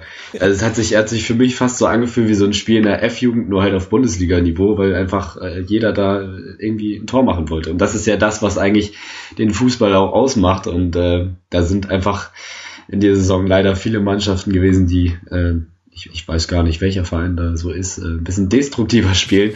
Ähm, genau, deswegen vielleicht müsste es öfter mal irgendwie Spiele geben, bei denen es um ein bisschen weniger geht. Also äh, die Spieler sind dann sicherlich ein bisschen befreiter, auch wenn, wenn ich glaube, dass da jeder, der da auf dem Platz stand, äh, heiß auf dieses Spiel war, einfach um zu zeigen, äh, wer da die Nummer eins in Deutschland ist. Ähm, aber Aha. klar, beide Mannschaften haben einfach bewiesen, was für eine unfassbare Offensivstärke sie haben, ähm, was für ein Tempo in diesem Spiel war. Also das ging ja so fulminant los, ähm, wie, wie Leipzig da in der ersten Minute, der, der zweiten Minute ähm, über die linke Seite ja. ähm, mit einer starken Flanke und dann Sabitzer, der das Ding abschließt.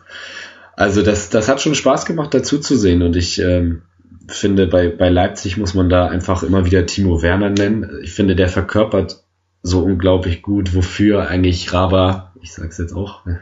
mhm. ähm, Guter Mann. Die, diese Saison stand, äh, nicht nur vom Spielstil, sondern auch ähm, die, diese freche, unbekümmerte Art. Also das, das zeichnet Timo Werner aus und das zeichnet eben auch RB Leipzig aus.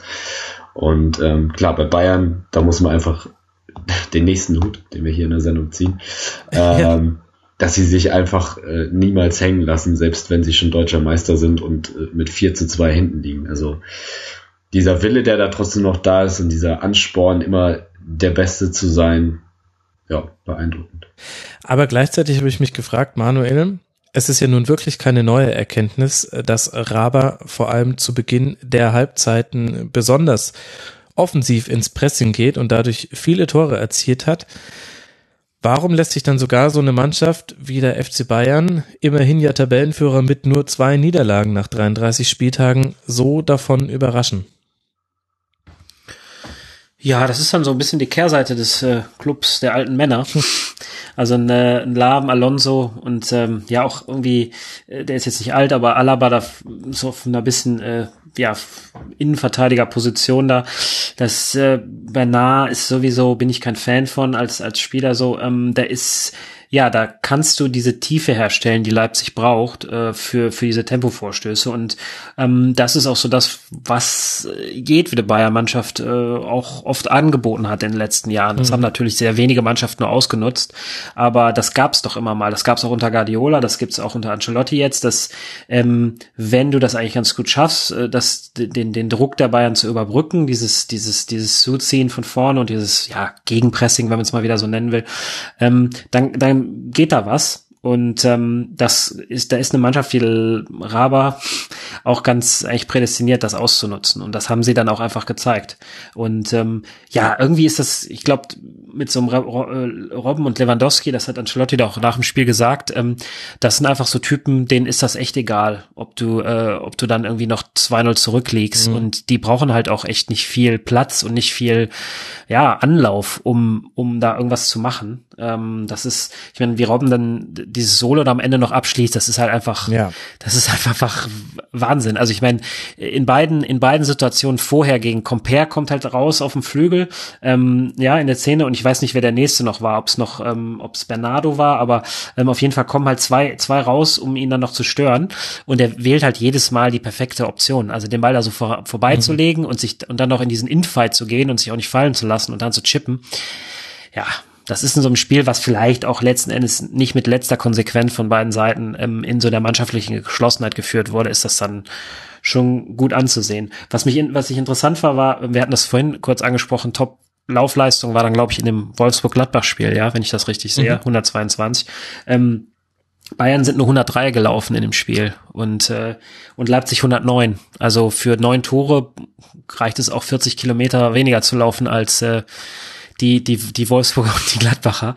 Ähm, vielleicht auch mal eine Idee an, an viele Vereine, ähm, dass dieses äh, alles raushauen und verschieben mit 120 Kilometern plus X vielleicht auch nicht der weiße letzter Schluss ist. Habe ich natürlich leicht lesen, weil natürlich da auch Spieler am Platz stehen, die mit dem Ball umgehen können und vielleicht eher den Ball laufen lassen. Aber ähm, vielleicht auch mal ein interessanter Ansatz, was es gerade bei Leipzig zu lernen gibt für die anderen Vereine, ähm, um nicht äh, um nicht sich jedes, jedes Wochenende müde zu laufen. Ich glaube, äh, gerade in der Europa League kommen ja vielleicht auch so für so Mannschaften, die das, die das gerne tun, mhm. äh, die, ne, die sehr von der mannschaftlichen Kompaktheit leben, wie jetzt die, die Hertaner, die Freiburger, die Kölner, die jetzt alle da in der Verlosung sind, da, wie sie da mit ihren Kräften haushalten können. Ähm, Wobei, also der Gedanke ist mir nur gekommen. Ja, das stimmt. Also Bayern ist äh, sechs Kilometer weniger gelaufen, wobei ich hier jetzt auf kicker.de komme von Opta dann glaube ich 114 Kilometer bei Raber habe, was ja dann durchaus ein guter Wert ist. Knapp unter Bundesliga-Durchschnitt, das sind 115 Kilometer. Okay. Bei Bayern 108. Aber äh, auf jeden Fall interessant, dass es in diesem Spiel die Bayern äh, geschafft haben, mit 61 Ballbesitz wieder so viel deutlich weniger zu laufen, aber auch untypisch schlechte Passquoten für den FCB. Und das Spiel hatte wirklich so ein bisschen die Saison in der Nutshell. Natürlich macht Timo Werner einen Doppelpack. Äh, Emil Vosberg drei Torvorlagen, klar, warum denn nicht? Ist ja kein Problem, waren äh, Nummer 19, 20 und 21 diese Saison. Dann aber auch äh, Lewandowski trifft zweimal, sechs Schüsse, ein unfassbarer Robben, fünf Torschüsse abgegeben, eine Torvorlage, zwei äh, Torchancen kreiert durch Schlüsselpässe. Ich fand dieses Spiel war so, ich weiß nicht, ob ihr das schon mal gesehen habt, es gibt eine Dessert-Variante. Das ist eine Kugel aus, sagen wir jetzt mal weißer Schokolade und die wird dir serviert, geschlossen und dann geht jemand mit heißer schwarzer Schokolade, zieht er ein, zeichnet er ein X darauf, daraufhin schmilzt diese Kugel, blättert sich auf und du siehst im Inneren, sagen wir einfach mal, einen wunderbar dampfenden Schokokuchen. Und dann stichst du in diesen dampfenden Schokokuchen und du siehst, innen drin ist noch ein flüssiger Schokokan. Und dieser flüssige Schokokan war das 5 zu 4 durch Robben. Und alles andere waren die Tore davor. Wie kannst du das um 23.30 Uhr nur mit uns machen? Jetzt von Essen. Hast du Hunger? Das tut mir. Ja, durch die Beschreibung so ein bisschen. Ja, ich, ich ja. passt aber, nee, passt aber, Max. Also ich meine, wenn man das, äh, wir hatten das jüngst mit äh, Nachtisch und Politik, also Nachtisch und Fußball passt da viel besser, muss ich sagen. also, also es war einfach ein, ein tolles Spiel, äh, auch für emotional involvierte Betrachter. Es hatte ganz, ganz viel. Es ist schön auch mal zu sehen, wenn auch so eine abgezockte Mannschaft wie der alte FC Bayern noch in so ein ja fast Hunde-Boxkampf geht. Das ist jetzt wieder die andere Metapher zum äh, feinen, äh, vielschichtigen Dessert. äh, und dass ein 5 zu 4 wird mit allem, was man dann hat, mit Tor in der 91. und noch der 95. Minute. Das hat wirklich einfach uneingeschränkt Spaß gemacht, ganz vielen Beteiligten. Und äh, jetzt mal aus der Sicht eines äh, Bayern-Fans gesprochen, hat das auch ganz gut gezeigt welche zwei Welten du gerade unter einen Hut bekommen musst. Du hast einmal Uli Hoeneß, der davon spricht, dass die Medien ihn ins Gefängnis gebracht haben.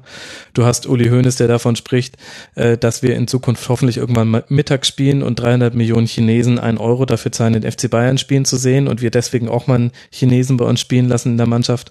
Du hast äh, die Verabschiedung von Holger, Holger Bartstuber in einer Klarstellung, ich zitiere, und einem dürren Zitat von Kalle Rummenigge, das alles äh, tut sehr, sehr weh, wenn man ein etwas ähm, mitdenkender Fan ist oder, oder zumindest kritischer Fan. Aber dann hast du auch so ein 5 zu 4, wo du dir denkst, ach, das ist einfach, das sind einfach die Bayern. Wobei es, wobei es sehr traurig ist, dass genau dieses Spiel am 30, 33. Spieltag 2 gegen 1 äh, nur noch ein mehr oder weniger goldener Ananas-Spiel ist. Ne? Also es wäre natürlich schön gewesen, wenn da irgendwie ja. noch was in der Punkt, also vielleicht nicht aus deiner Sicht, aber ähm, vielleicht, äh, wenn es da noch was um Platz eins gegangen wäre, wäre das natürlich noch, äh, noch umso interessanter gewesen, aber gut. Gebe ich dir vollkommen recht, dann wäre es aber, glaube ich, auch nicht so ein Spiel geworden. Definitiv. Das ist natürlich jetzt leicht dahergesagt, aber. Ja. Da, da hätten beide Mannschaften ja gar nicht mit so einem offenen Visier gespielt, ne? Also was die da da äh, offensiv äh, gemacht haben, das, das, äh, das sorgt ja auch für so viele Räume, die dann frei werden und äh, so naiv wären, glaube ich, beide Mannschaften gar nicht ins Spiel gegangen. Genau, Philipp Lahm hat danach in seiner für ihn typischen Emotionalität ins Mikrofon Adrenalin geschwängert, gebrüllt, uns hat die Balance gefehlt. Aber er hatte vielleicht auch recht. Das Sachliche stimmt ja meistens, deswegen hört man ja vielleicht auch den Rasenfunk. Keine Ahnung. Aber er hat auch gesagt, dass sie schon im Urlaubsmodus waren. Ja, das hat, stimmt, das war relativ kritisch für Philipp Lahm, aber wer hört einem Vorruheständler überhaupt noch zu? Also ich weiß nicht, wie es euch geht, aber ähm, nee, das ist, äh, der kann sich jetzt Birkenstock-Sandalen anziehen und einen VHL, VHS BWL-Kurs fertig machen. Ähm, das ist jetzt nicht mehr wichtig. Wichtig ist auf dem Platz. Ja. Was war das für ein 33. Spieltag? Und wir haben es geschafft. Wir haben ihn äh, zumindest ansatzweise besprochen. Alles andere findet ihr unter rasenfunk.de slash podroll. Da gibt es wahrscheinlich noch einige schöne Podcast-Episoden anderer Podcasts, die sich lohnen zu diesem 33. Spieltag. Ich danke sehr. Zum einen Manuel Breuer, dem Ed Binger05, folgt ihm auf Twitter, hört die Vollraute und lest das Halbangst-Blog. Vielen Dank, Manuel, dass du mit dabei warst. Ja, danke an euch. Hat sehr viel Spaß gemacht. Außerdem Dank an Marc Wiese, Ed Sportwiese auf Twitter, unter anderem Feiermitarbeiter beim NDR. Marc, vielen Dank. Ich hoffe, wir hören uns nochmal hier im Rasenfunk. Auf jeden Fall. Vielen Dank für die Einladung. Sehr gerne. Das äh, wisst ihr und es kommt von Herzen.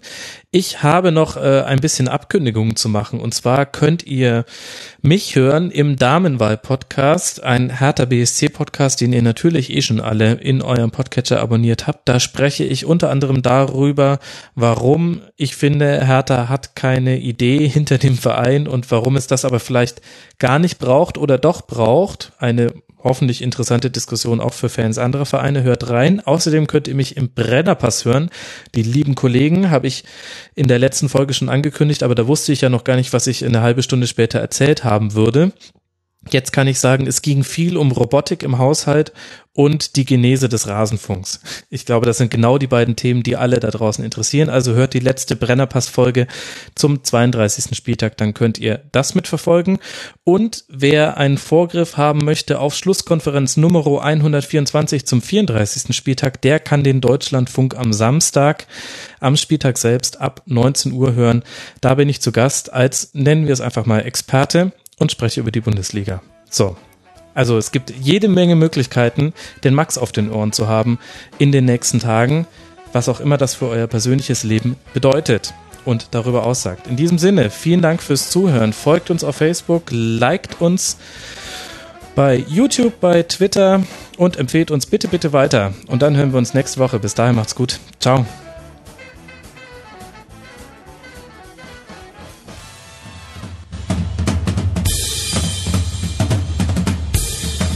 Das war die Rasenfunk-Schlusskonferenz. Wir gehen nun zurück in die angeschlossenen Funkhäuser.